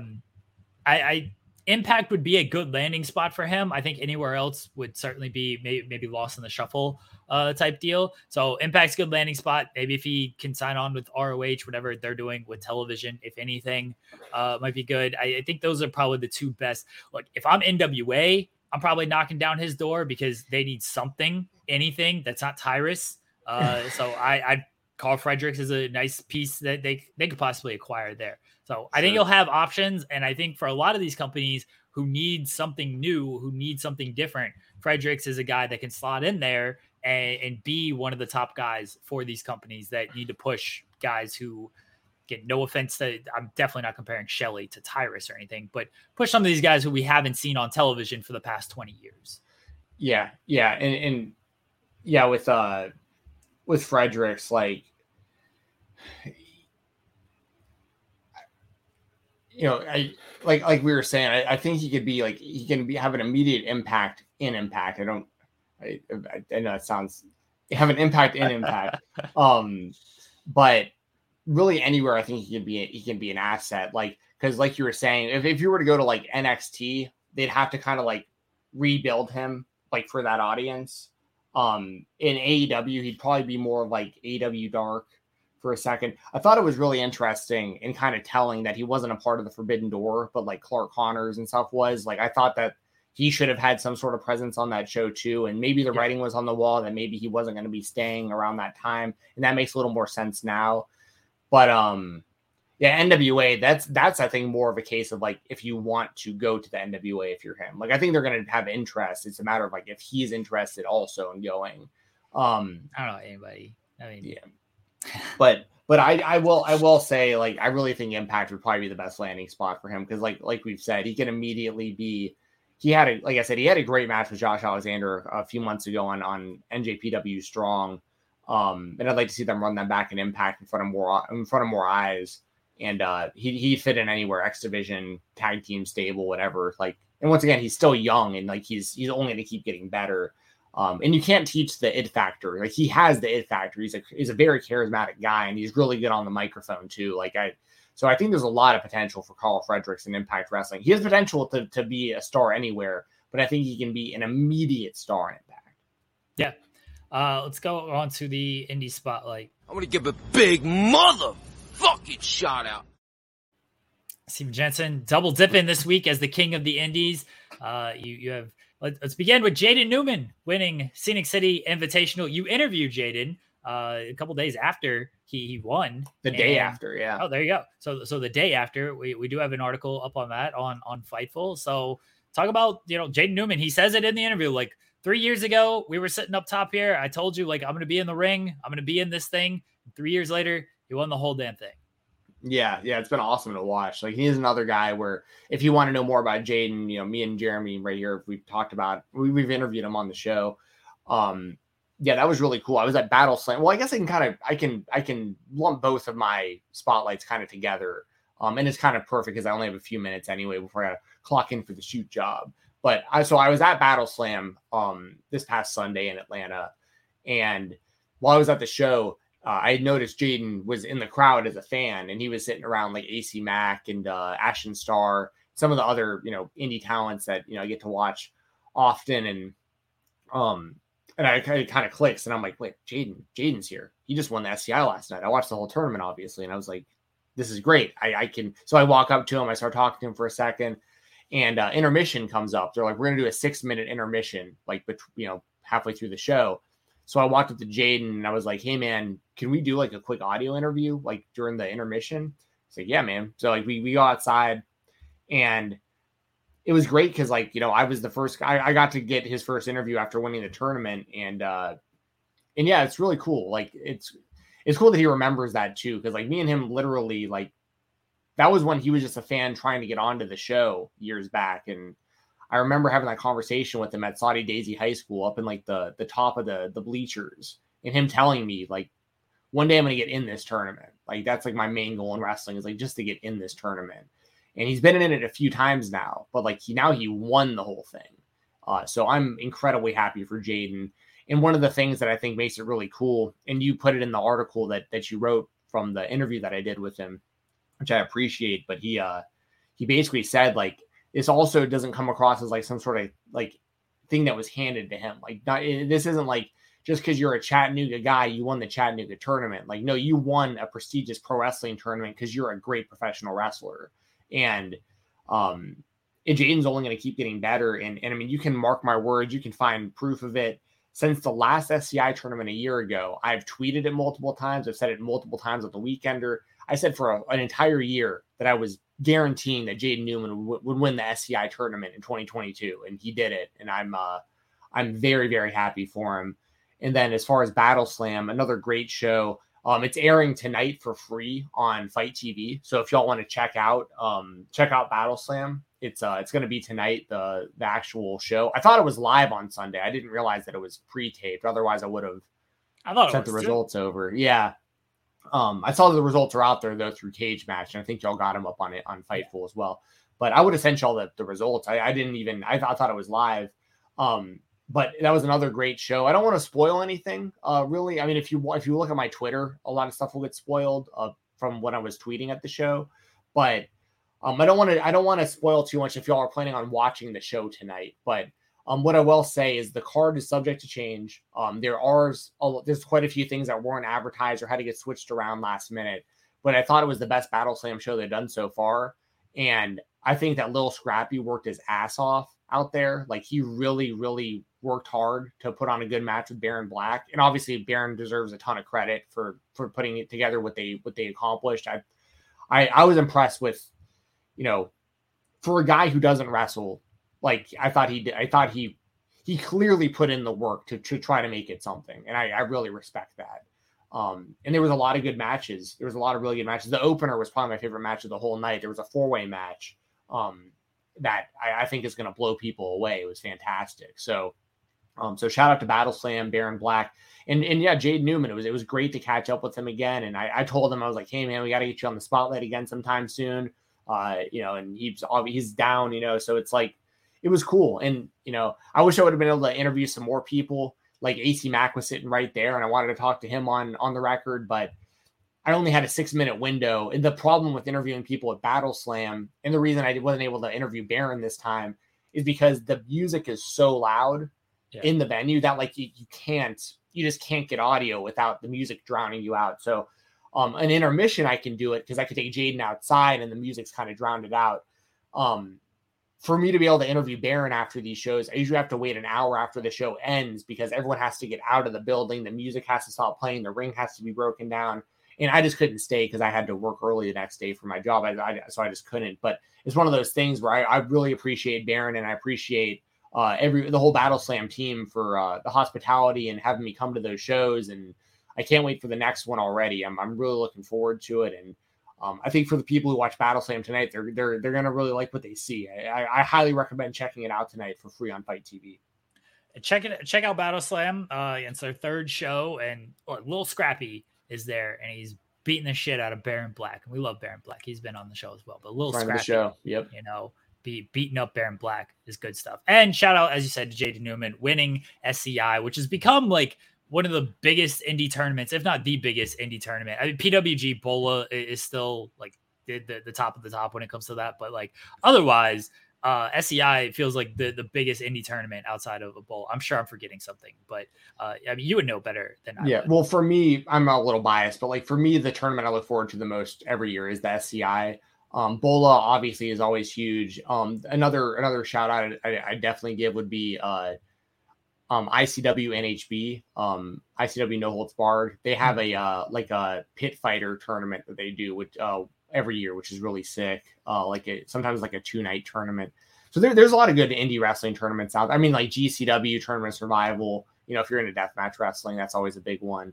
Um, but but yeah, no, no, I, I understand what you're saying. I, I, would I would definitely say like if you're a fan of professional wrestling, I think the Scenic City Invitational is a tournament that that everyone should watch if you're a fan of wrestling. Yeah, for sure. Um, all right, Jensen, I know you got to run. Go ahead and uh, yep. plug everything you got to plug. Yep. Um, tomorrow night, like I said, I don't know if me and Denise are going to be doing an emergence post show. I need to find that out. I'm going to message Sean and Denise actually right after this to find out. Um, I know there's also the SmackDown post show and the Rampage post show. So I, I don't I don't know with it being on a Friday if we're doing the, the the review or not. But if we are, I'll make sure to put that on my Twitter. My Twitter is fight talk underscore f i g h t t a l k underscore. Uh, use code Fight Talk on IWTV and um, listen to the Fightful Select Weekender podcast. It's every Sunday over on FightfulSelect.com. This Sunday, I'm going to Championship District Wrestling. We're gonna need to change. Um, I said District Championship Wrestling in the interview, and that's that's why it's probably screwed up. But I think it's Championship District Wrestling. And I think on everything all that we've put out about it is District Championship Wrestling. I think it's Championship District Wrestling. The the reason it's confusing, they're doing it at a venue called District in Atlanta. Ah. So it's like it's at the District Atlanta and it's championship wrestling at the district. So it's like it's confusing. But I'll be there live um this Sunday. I'm looking forward to it. And you're about to hear the interview that we did with uh, Diamond Sheik and Jameson uh, Ryan. So I hope you enjoy it. And uh and yeah, I gotta go clock in.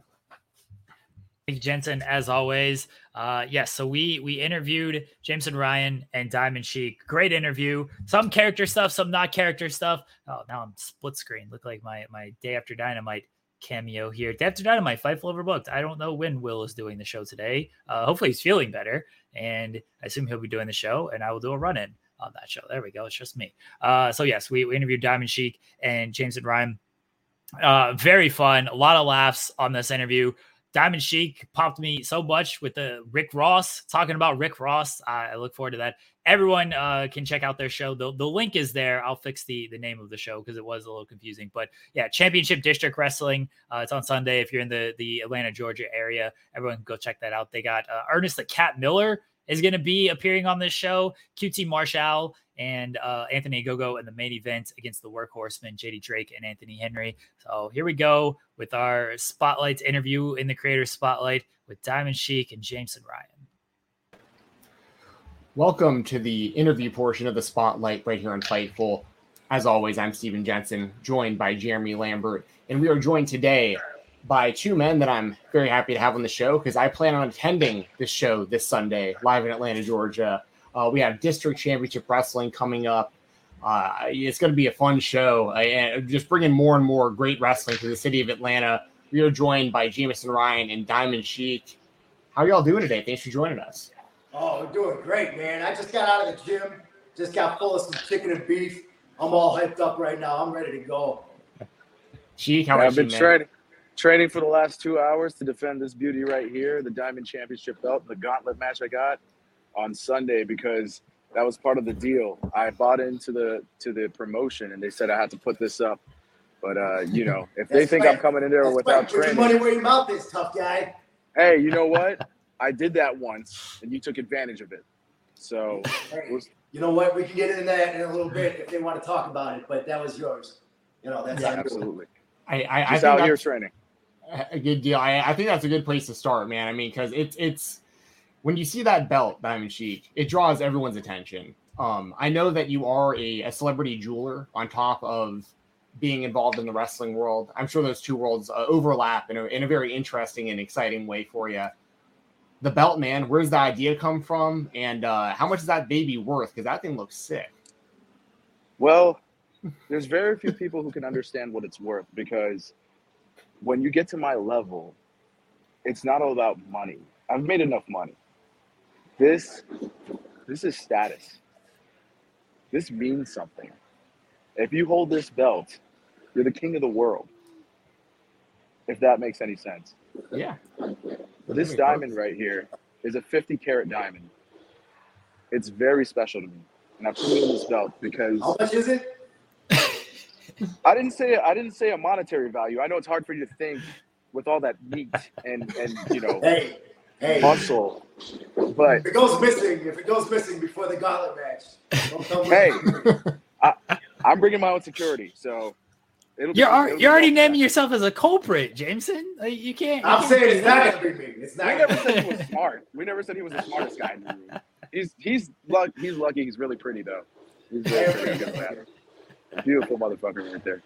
Sorry, I don't know if I can curse. Oh no, you can say whatever No, no, you you want, can. man. All Yeah, good. you're All good. good. Yeah. All right, here's the list of five that I wanted to get out of the way. Oh, I'm just kidding.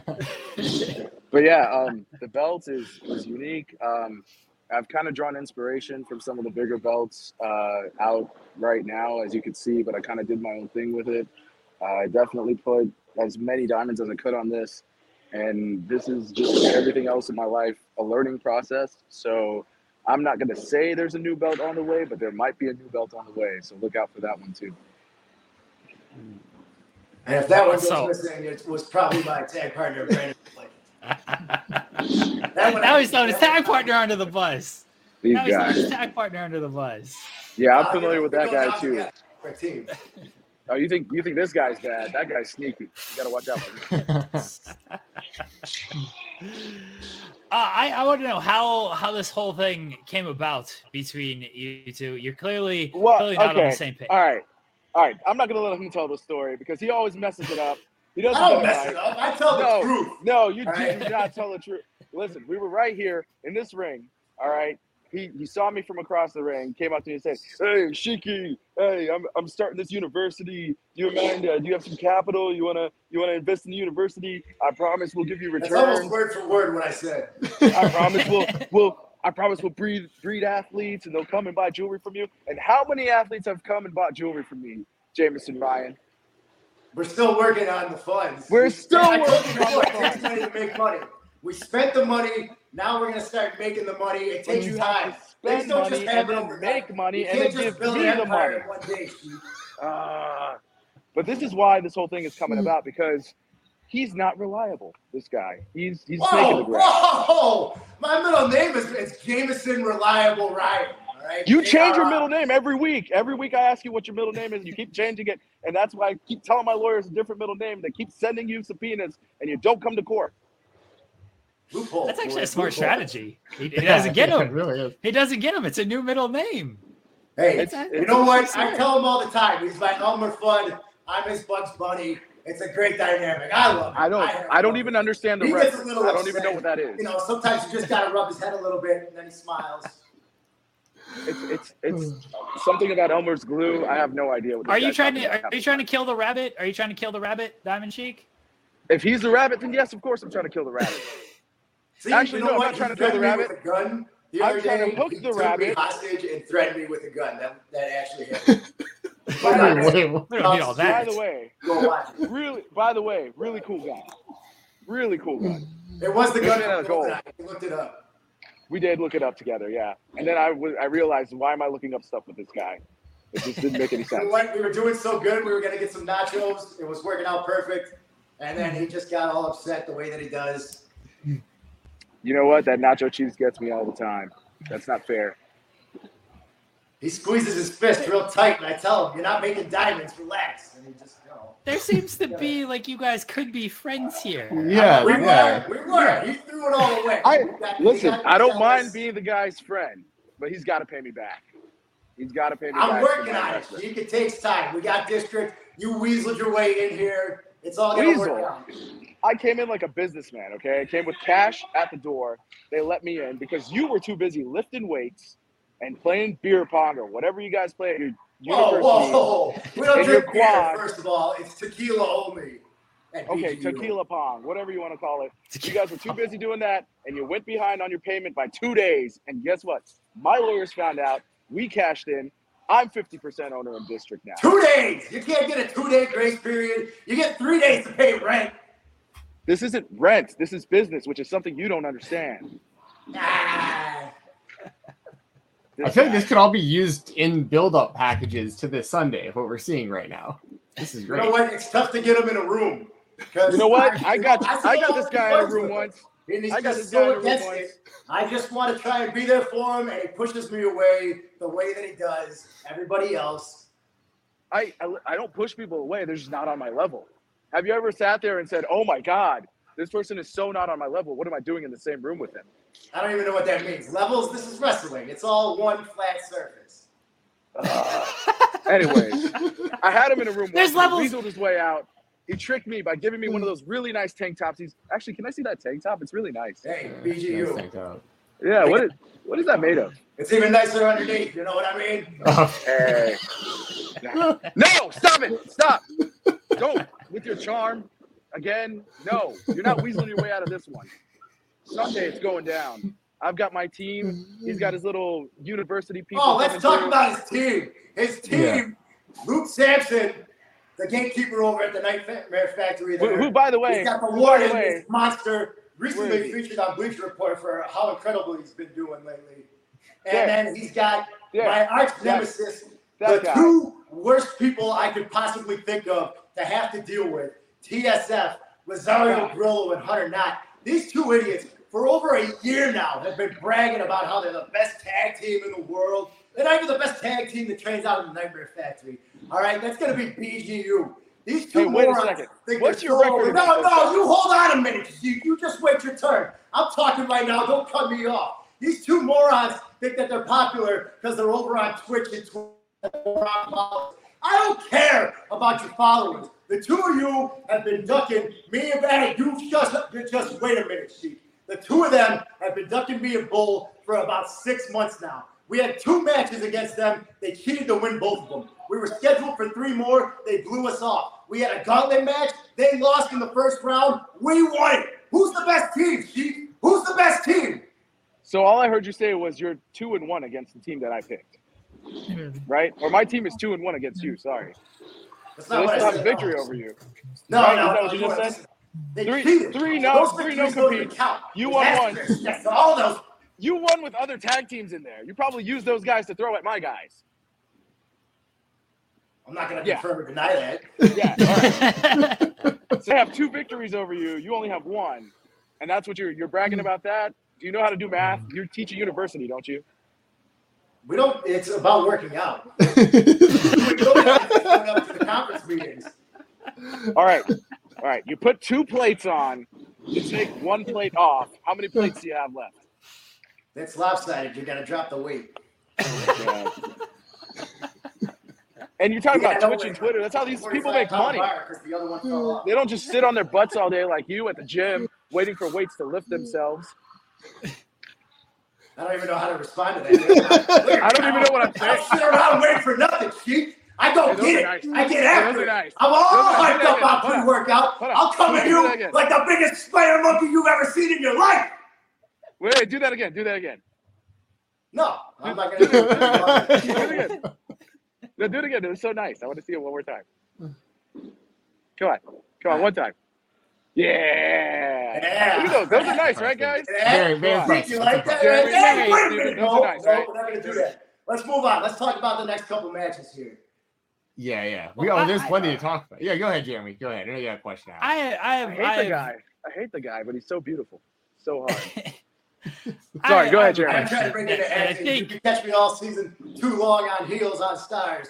By the way, you'll see my abs all over the place. I was looking for a plug, but I think I found one. J- Jameson, are you running a pyramid scheme out here? No, no, it's a Ponzi scheme. I mean, uh, it's it's a business where we're gonna make money by taking people's money. We're not taking, Taking their my money. They're gonna give us some money, and it's gonna help us run the university. It'll uh, it'll work out for the best. The public's gonna love it. It's a it's a big public affair for everybody involved. Uh, me and Bull are definitely not gonna use the money to set up our gyms across the country. Right. So so you were saying it's a it's a it's a business where all the all these people give you the money up here, Yeah, kind of like a pyramid. a little No, no, bit. no, no, okay, okay. These guys, these guys don't get it. These guys don't get it. All right, so it's it's it's it's it's Brandon and Jameson at the top, right? And all they have to do is they have to recruit two people each, right? Right. So when they recruit two people each, and they got four people under them, and those four people, all they got to do is recruit two more people, right? We Once they recruit those we two already people, recruited then Six Right, foot twelve exactly. inch, weighing fifteen percent of a metric ton, big And how can double you have bench that- bishop. how can you have that at the bottom of a pyramid? That's too big to be at the bottom. We of a got pyramid. Whitney Unless- Put. He's the whole. unless you lay him to the side. He If you lay him to the one on side, by himself. I guess it is kind of a pyramid. I That's that's on one side. And then When we they took have my Whitney money, they didn't tell me it was a Parker pyramid scheme. Along with Brandon and myself holding up the other side.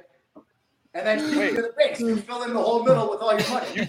you didn't tell me it was a pyramid scheme when you took my money. It's not a pyramid scheme. It's a business. But but it's shaped like a pyramid. That's just how you look at it. Yeah. But if you turn a pyramid over, it's still shaped like a pyramid.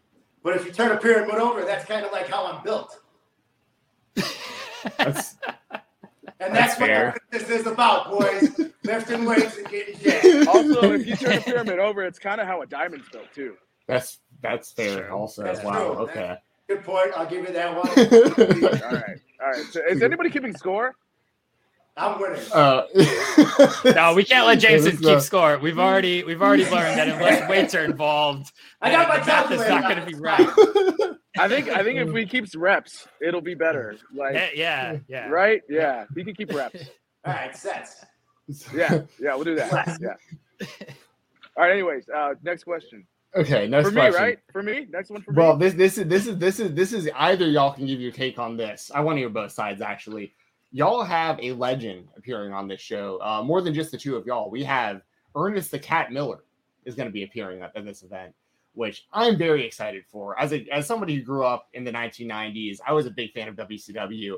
I was a massive fan of Glacier, and I loved his his partner Ernest the Cat Miller. And like, it's funny because my brother uh, Jameson knows this, but my brother is a boxing trainer out of Atlanta, and he like has these like random interactions with the cat because the cat coaches karate in like the same gyms. But my brother didn't. My brother didn't grow up a wrestling fan like I did, so he like was like dapping up the cat for like a year, but just like thought he was like a familiar face he knew through like boxing training, and eventually he like put it all together, and he was like, he told me he's like Stephen, I've been hanging out with the cat for like a year, and I didn't realize it. And I was like, oh man, I I was so jealous. And then he told me he was wrestling this weekend. Can't wait to see it. What's it like to have a guy of that kind of like legendary status as a part of this show. Not only just a part of it, he's he's wrestling in a match, right? So I mean, this is gonna be crazy. Yeah. Um, so first of all, uh, your brother actually is my buddy Joe's coach, um, and Joe, I believe, is undefeated and won his fights all by knockout. So big ups right There there. Um, second of all, for me, it's amazing because me and my dad, Ernest, was one of our favorites when I was growing up watching TV with my dad.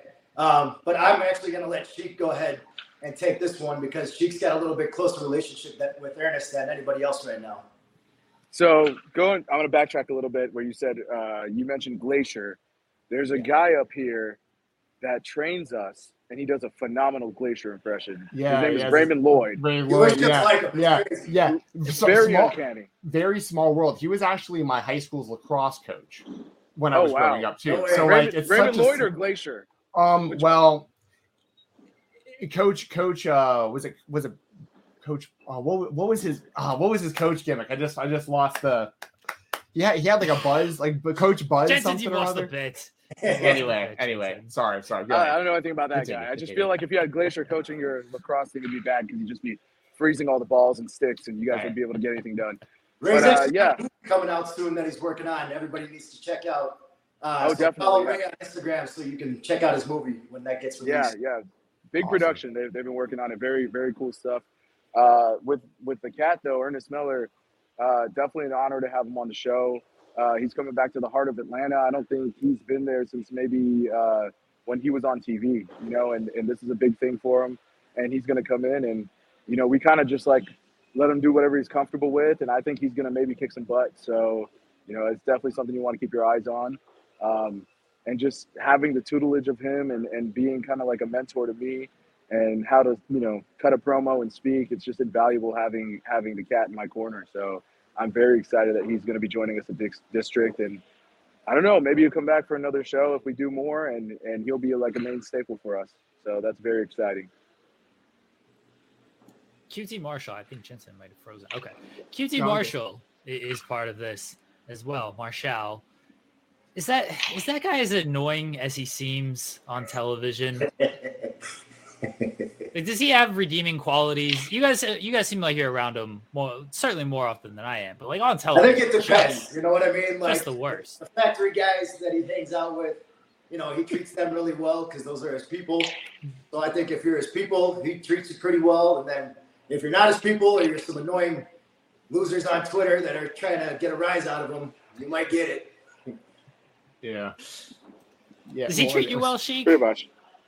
Oh, he treats me really well. He treats me very well. You know, he he invited me here to train. He he was my coach, uh, and I trained under him, and that's when I learned all my fundamentals. And I'm very solid fundamentally because he drilled it into us, and and just like I drilled diamonds into jewelry, man, I get it. You know, you want to make sure they don't get out, that they stay in there. I understand what quality is, and that's what you get here when you train with uh, QT and Cody at this school. So. Uh, and again, he'll he'll be the, in the main event of our show. So if you definitely want to see some good quality wrestling, that main event is going to have a whole bunch of quality for you because it's uh, QT and Anthony Ogogo, who's former Olympic boxer, bronze medalist uh, from the UK, and then you've got on the other side of the ring, you've got the workhorsemen, which is their their name says it all, right? They're the workhorses. They they come in the ring and they do the thing, and you know everybody's going to leave happy except for the losers, of course. Yeah, I think, uh, a big thing to mention too is uh, QT was recently on the Forbidden Door pay per view. He was part of that. You know, Ogogo, like you said, Olympic medalist um, in boxing. Anthony Henry recently on the Death Before Dishonor pay per view for Ring of Honor.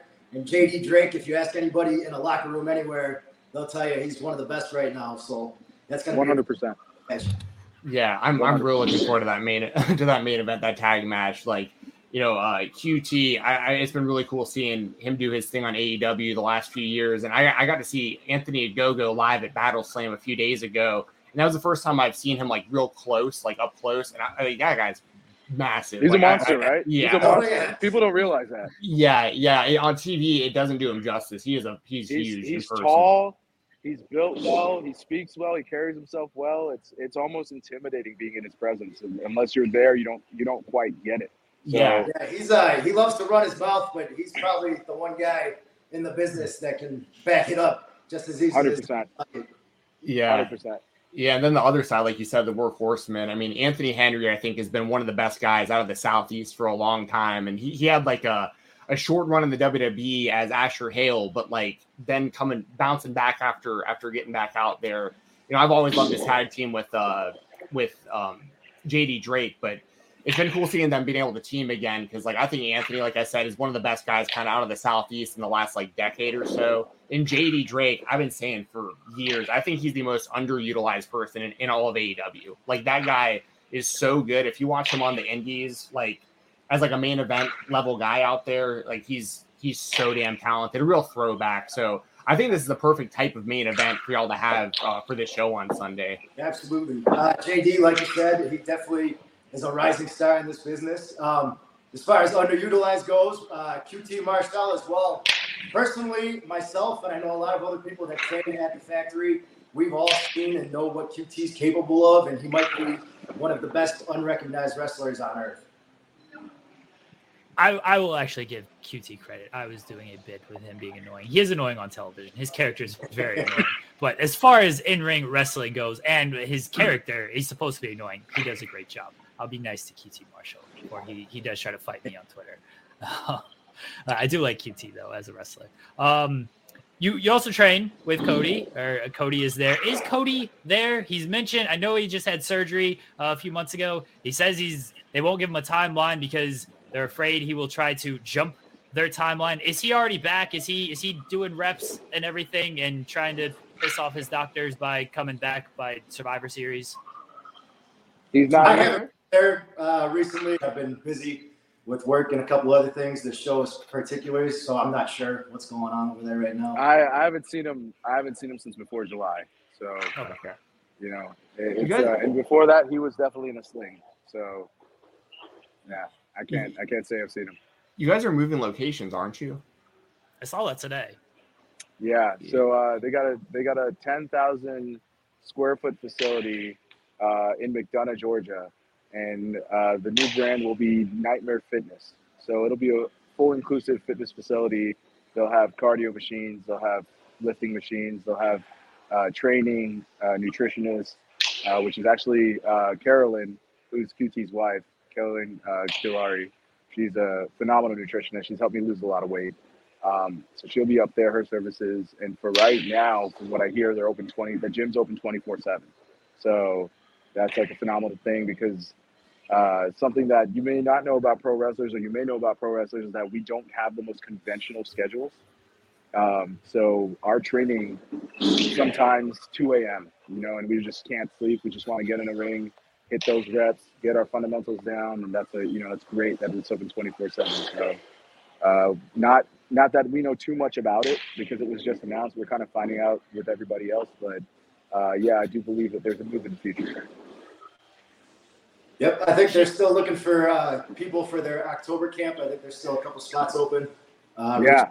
Through Instagram or Facebook or their website. Hey, I'll say this. I'll say this in all honesty. Uh, it's a life changer. If you, if you go through the camp and you stick with it and you put your heart into it, it will change your life. Well, Cody says uh, he said it from the very jump of like do the work, and he wants guys that are that are gonna stick with it and that are gonna continue to put in the work. Like when you first walk in there, I mean, it, it, it's Cody Rhodes, it's the Rhodes family, and then and then QT the way he's built himself up and gone from the, the, the thing is Cody's lackey to everything he's doing in AEW and everything. Like, is it a little intimidating just walking in there the first time? Like, oh, what have I gotten myself into? Uh, she go go ahead. So uh, the first time I walked in here, it was intimidating, and I'm sure if you put yourself in the shoes of anybody that signs up for a beginner's wrestling camp and you've never set foot in a ring, you're a true beginner. You're green as grass. You're going to be intimidated. You're going to come in. You're going to be nervous. You're going to be anxious.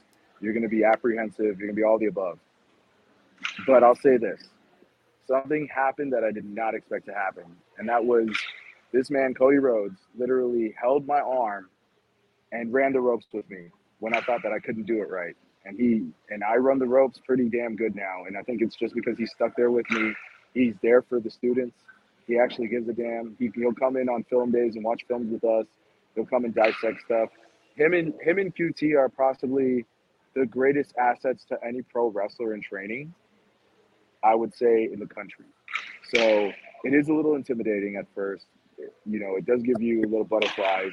I I know some guys that had experience that still felt that way, but as long as, like he says, as long as you're willing to do the work and get in there, he'll hold your hand and do it with you.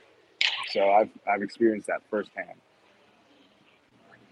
Jameson, how about you? First time you walked into to that building, what what's going through your head and I guess your stomach?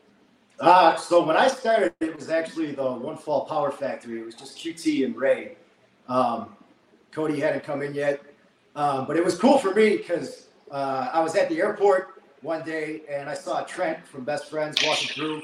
It was right before AEW started, so I went up to him, just being, you know, a mark. Said hi, how you doing? You know, excited about AEW, looking forward to it. And he asked me, uh, "Are you in the business? Are you a worker?" And I said, "No." And he looked at me up and down, and he was like, "You just look like that for no reason." I was like, "All right, fair enough." So then shortly after, uh, just an ad popped up for the One Fall Power Factory on Instagram. I sent a message within like two minutes. QT sent me a text asking if he could call me. Called me up. We had like a five minute conversation. I went in there like the next day, walked in, we talked a little bit, um, brought me in the ring. He's like, all right, just start, you know, had me do a couple things. He's like, what do you think? I was hooked, obviously. That's I've been a lifelong fan since the day I was born. Up until this year, I've seen every episode of Raw and SmackDown ever. Like I'm a huge diehard fan. So getting in that ring was incredible for me. Um, and really, QT's helped me really develop uh, what I'm able to do now as far as in ring promos. I'd like to fancy myself a bit of a talker. QT really helped me a lot with that. Um, the in ring work is all psychology based. You know, we really focused on doing things right and making sure that you're telling a story and not just going in there and doing whatever you want. Um, what were your experiences like working some AEW so far? Because I know you guys have had some experience on AEW uh, television. Uh, it's been incredible, man. That's the first thing I did there. I was in the ring, part of the factory uh, with QT, and uh, you know we were in there with Big Show. We tried to jump Big Show, didn't work out too well. I took a big choke slam. What were you, what were you thinking? What were you? It's the big show, or it's, You know, when it's QT Paul tells White. you to come help him beat somebody up, you just go do it. You don't second guess. Was he not the first one out of the ring? He's smarter than all of you. He he didn't tell us it was Big Show. And then I Big mean- Show just kind of walked out. And You- by you didn't point, just- I'm not going to run away when I'm on TV. You, you did. I might have peed a little bit. you know. My jeans were dark, so you couldn't tell. See, QT asked me to do it too. I said I'm not a sucker. I was like, I know, I know. As soon as as soon as that guy gets into the ring, you're gonna be the first dude out of there. That's, That's a smart fair. play. Hey, no offense, that's a smart play, coach. Hmm. But you do your thing.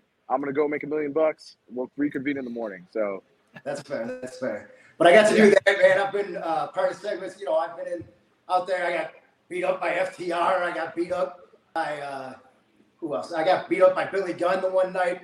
I've done stuff with Road Dog, and um, you know, we've done uh, just all kinds of stuff, man. The celebrities. I mean, I'm such a huge fan. I'm getting all worked up right now just thinking about it. I got Ric Flair's catchphrase tattooed on my knuckles, like limousine riding, Jeff flying, kiss stealing, wheeling, dealing, son of a gun. I got a gun tattooed on my index finger of my right hand. It's the first thing people see when I shake their hand because I'm that big of a fan. I'm stuck being a wrestler. You know what I mean? There's nothing else I can do now. I can't get another job. he's definitely not running a daycare. Not with us. hey, can I watch your kids? yeah, I'd say no with a gun tattooed on your on your on your finger like that. You, you get some questions, but I like that it's all Ric Flair's catchphrase. Good Hey, you know, you want to be the man, you got to be like the man. I don't think I'm going to have a chance to beat him. He just had his last match ever. I was gonna say something. It's something like that. I'm sure. It's close to that. we got to verify. I'm not gonna lie. The first time, the first time I saw that tattoo, I, I also marked out for it. It- We were we were training in the gym, we were lifting weights, and like he was over there. I was like, "What's that on your hand? Like something new?" And I looked at it, and I was like, "I already knew what it was." He didn't even have to explain it to me. I, I said it out loud, each each syllable. I was like, "Ah, this guy." Um, It's but back creative. uh, speaking about Nightmare Factory and the show, uh, we also have Hyena Hera versus Charlette Renegade, one half of the Renegade twins. That match is going to be pretty exciting. Charlette is uh, she's been a force to be reckoned with lately. You know, she's been kicking some ass, and Hyena Hera is looking to make a big name for herself, trying to get her name out there, and I think she's going to impress a lot of people on this show. Um, following up with that, we have Angelica Risk, Spicy Quesadilla versus Robyn Renegade, the other half of the Renegade. That match might have potential to steal match of the night because these two girls are gonna beat the crap out of each other. It's like a deep-seated hatred since Angelica came into the factory. Oh, yeah. bragging, acting like she's the best woman on earth.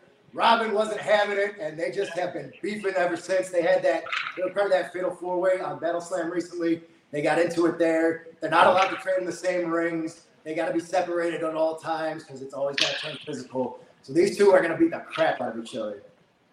Listen, Awesome. I, I, I was part of the camp that Angelica was a part of. She was part of my camp, which is Camp Two at the Nightmare Factory, and I. Oh oh no, we lost. We him. lost Sheik. Oh, he's back, he's back, he's back, he's back. Jameson Ryan show, baby. hey, hey, hey! Not on my watch. That was actually Ernest calling me. Can't let me get up there. Oh, Yeah. So. Okay. Uh, Yeah, some crazy, crazy, doing crazy stuff in the ring right now.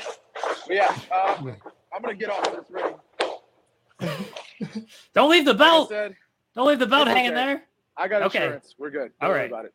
So, like I said, Angel- Angelica was actually part of my camp, and uh, she's great. Okay, I seen her train. She's got grit. She's got heart. She's scrappy. But uh, from the moment I saw these Renegade twins, I'm gonna tell you something. They'll do what it takes to win. They have no issue going there, if you know what I mean. And that's the type of team that the Sheik can back. So uh, say what you want about Angelica, Jameson Ryan, but uh, got my money on those Renegade twins winning. I don't know, man. You can't count Angelica Risk out. She might not be the biggest competitor, but she don't care if you're 6'5", 300 pounds, or if there's two of them. She's gonna come fight. She's gonna swing, man. She don't care. I, you know what? I guess we'll have to see on Sunday, man. I guess we'll have to see.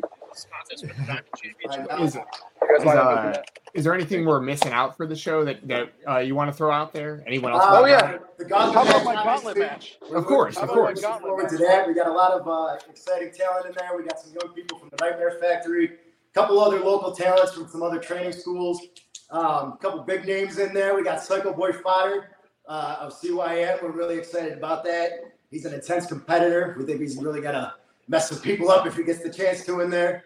Uh, Darian Bengston, he's another young, exciting competitor. Everybody needs to be Nah, he's not that great. heavyweight champion anywhere he goes. Sheik doesn't like him. Come on, he's not that great. He's he's okay.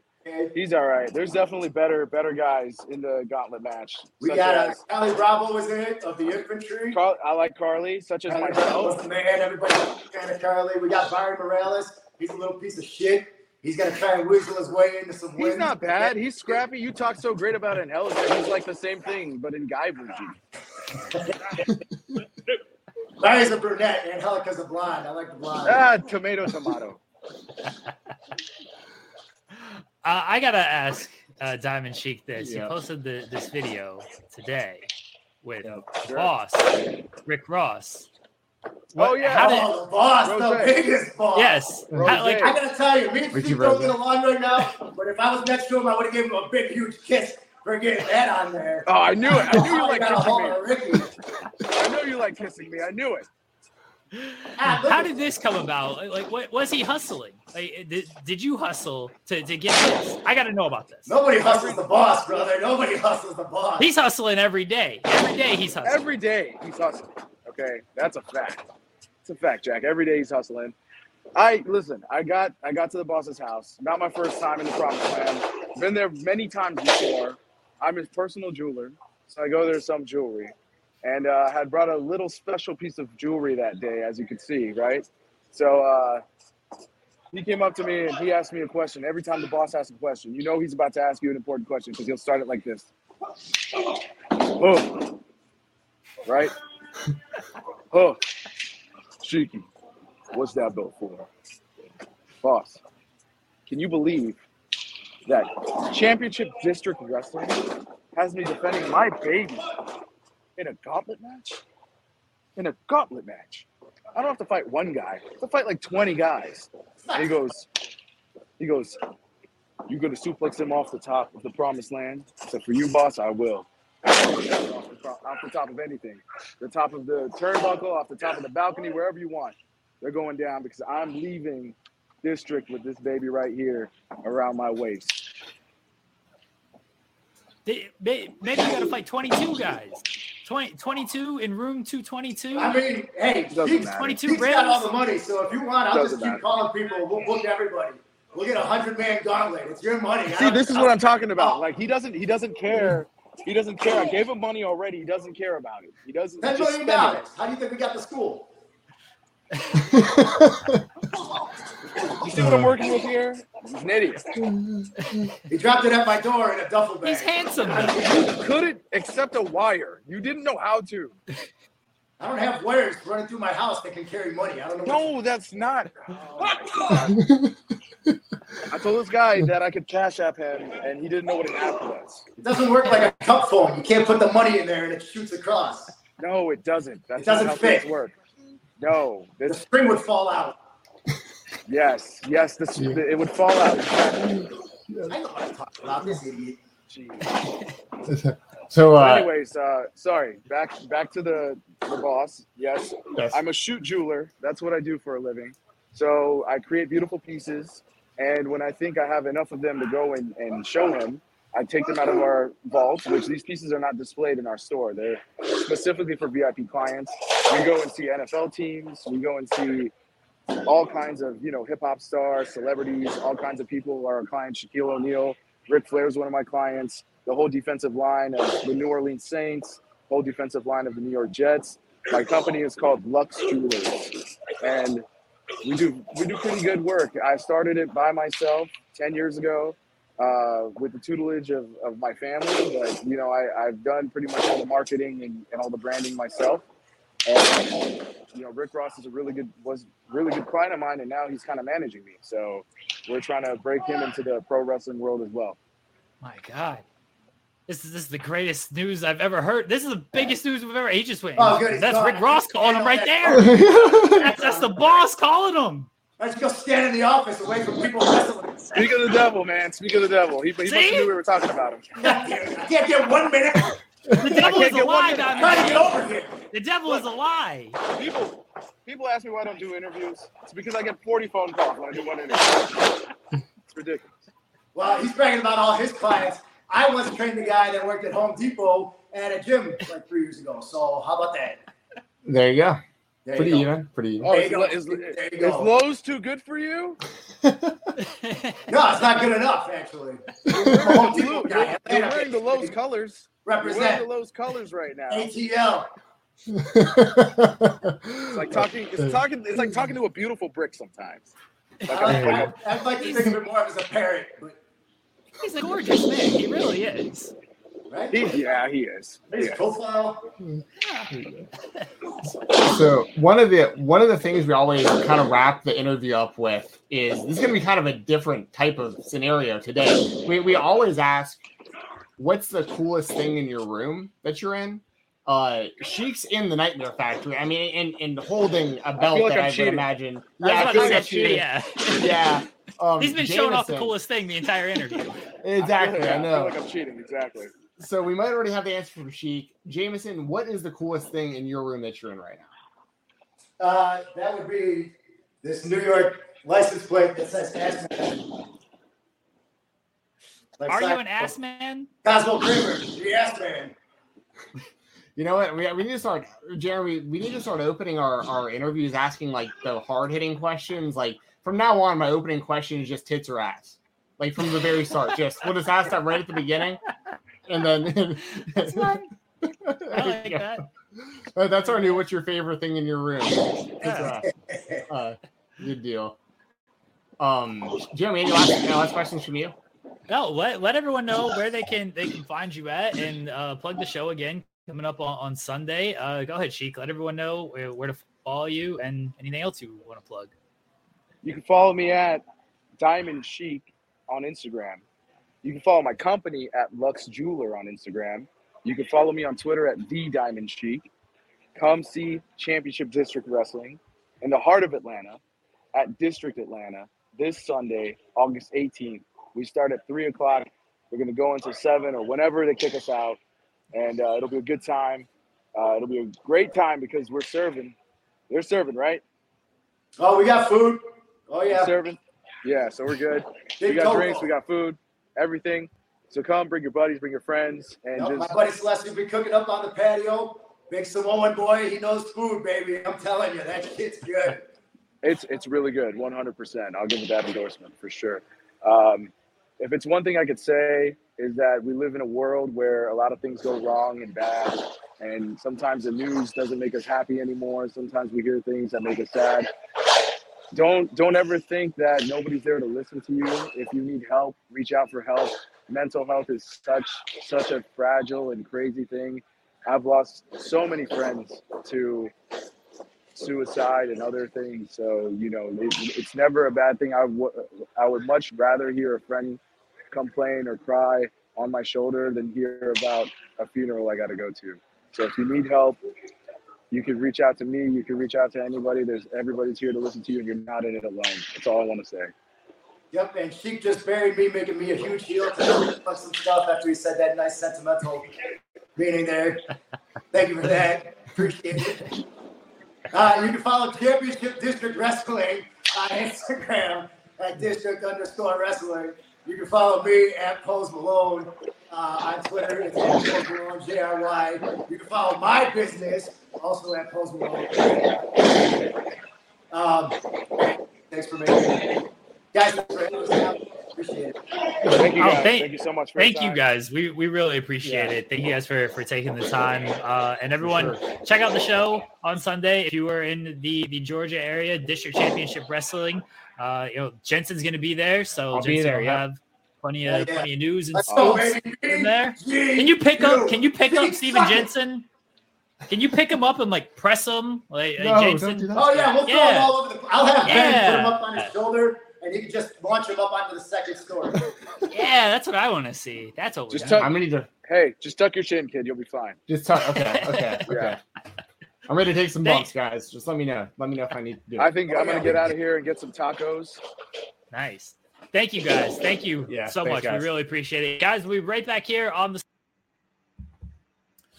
Thank you to uh, Jameson Ryan and uh, the Diamond Sheik for joining us in the Creator Spotlight. And go check out their show. The link is below in the description. Uh, Eventbrite, if you are uh, in the Atlanta area, Championship District Wrestling, it's going to be headlined by QT Marshall and Anthony Ogogo taking on the workhorseman JD Drake and Anthony Henry. I believe it'll be streaming on YouTube as well. So I'm sure we'll have the, the streaming link for that up on Fightful. We'll have results up on Fightful. Jensen will be there. If you're there, go say hi to Stephen Jensen, punch him in the face, do something, you know. Maybe, maybe, maybe uh, Jameson will toss him to you since he's gonna press slam him. Uh, guys, that is it for our show today. We'll be back next Thursday with a brand new episode. Everyone can head over to FightfulOverbooked.com. We got new content every single day. Yesterday, uh, I posted our interview with Cole Radrick that we did last week. We did an hour with Cole live, um, and a new episode of the Joshi Dreamcast with Scotty Wrestling dropped as well. Um, we have Day After Dynamite today with Will Washington and a special guest at some point. Uh, sometimes he does it at two, sometimes at three. Will Washington works on his own schedule because he's Will Washington and he's the fucking man. He can do what he wants. I don't care. Uh, so he'll be there. I'll make my run in at some point on that show. He'll be reviewing last night's Dynamite, uh, assuming he's healthy. Last week he was a little sick, under the weather, but I, I think he's back in action nowadays. Uh, we have a new episode Newsworthy that'll be up on Saturday. We will have a new episode of Coexisting that's live uh, every every Friday at three o'clock. And I know Maggie and Rob, I should uh, make sure I plug this properly. Uh, Maggie and Rob are donating all the super chats for, for tomorrow's show, and I will get the, the proper plug on this one. Uh, but again, coexisting every Friday at 3 p.m. Eastern on Fightful Overbook. That is a, a great show. Maggie and Robbie are tremendous. So it is with, uh, they'll be donating all super chat proceeds to Mel Coleman Arts Go, GoFundMe campaign. Again, I have the retweet up on my Twitter. You can follow Rob Wilkins at Rob Wilkins. You can follow Maggie at Maggie underscore IK. Go check them out. Show them some love for their show.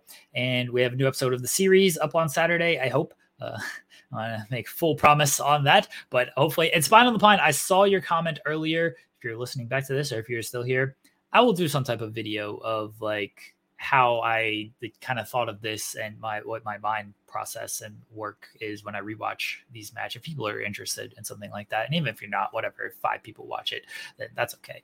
Uh, somebody will watch it, hopefully. So yeah, go to Fightful Overbook, subscribe, leave us some thumbs up on the videos. We appreciate all support there. Subscribe to Fightful Select. Sean is always dropping the scoops. Go to Fightful.com. We're always dropping the news. Guys, that is going to do it. We'll be back next Thursday with brand new episode of The Spotlight. Bye, everybody. Everybody in your crew identifies as either Big Mac Burger, McNuggets, or McCrispy Sandwich. But you're the filet fish Sandwich all day. That crispy fish, that savory tartar sauce, that melty cheese, that pillowy bun. Yeah, you get it. Every time. And if you love the filet of fish, right now you can catch two of the classics you love for just $6. Limited time only. Price and participation may vary. Cannot be combined with any other offer. Single item at regular price. Ba da ba ba ba.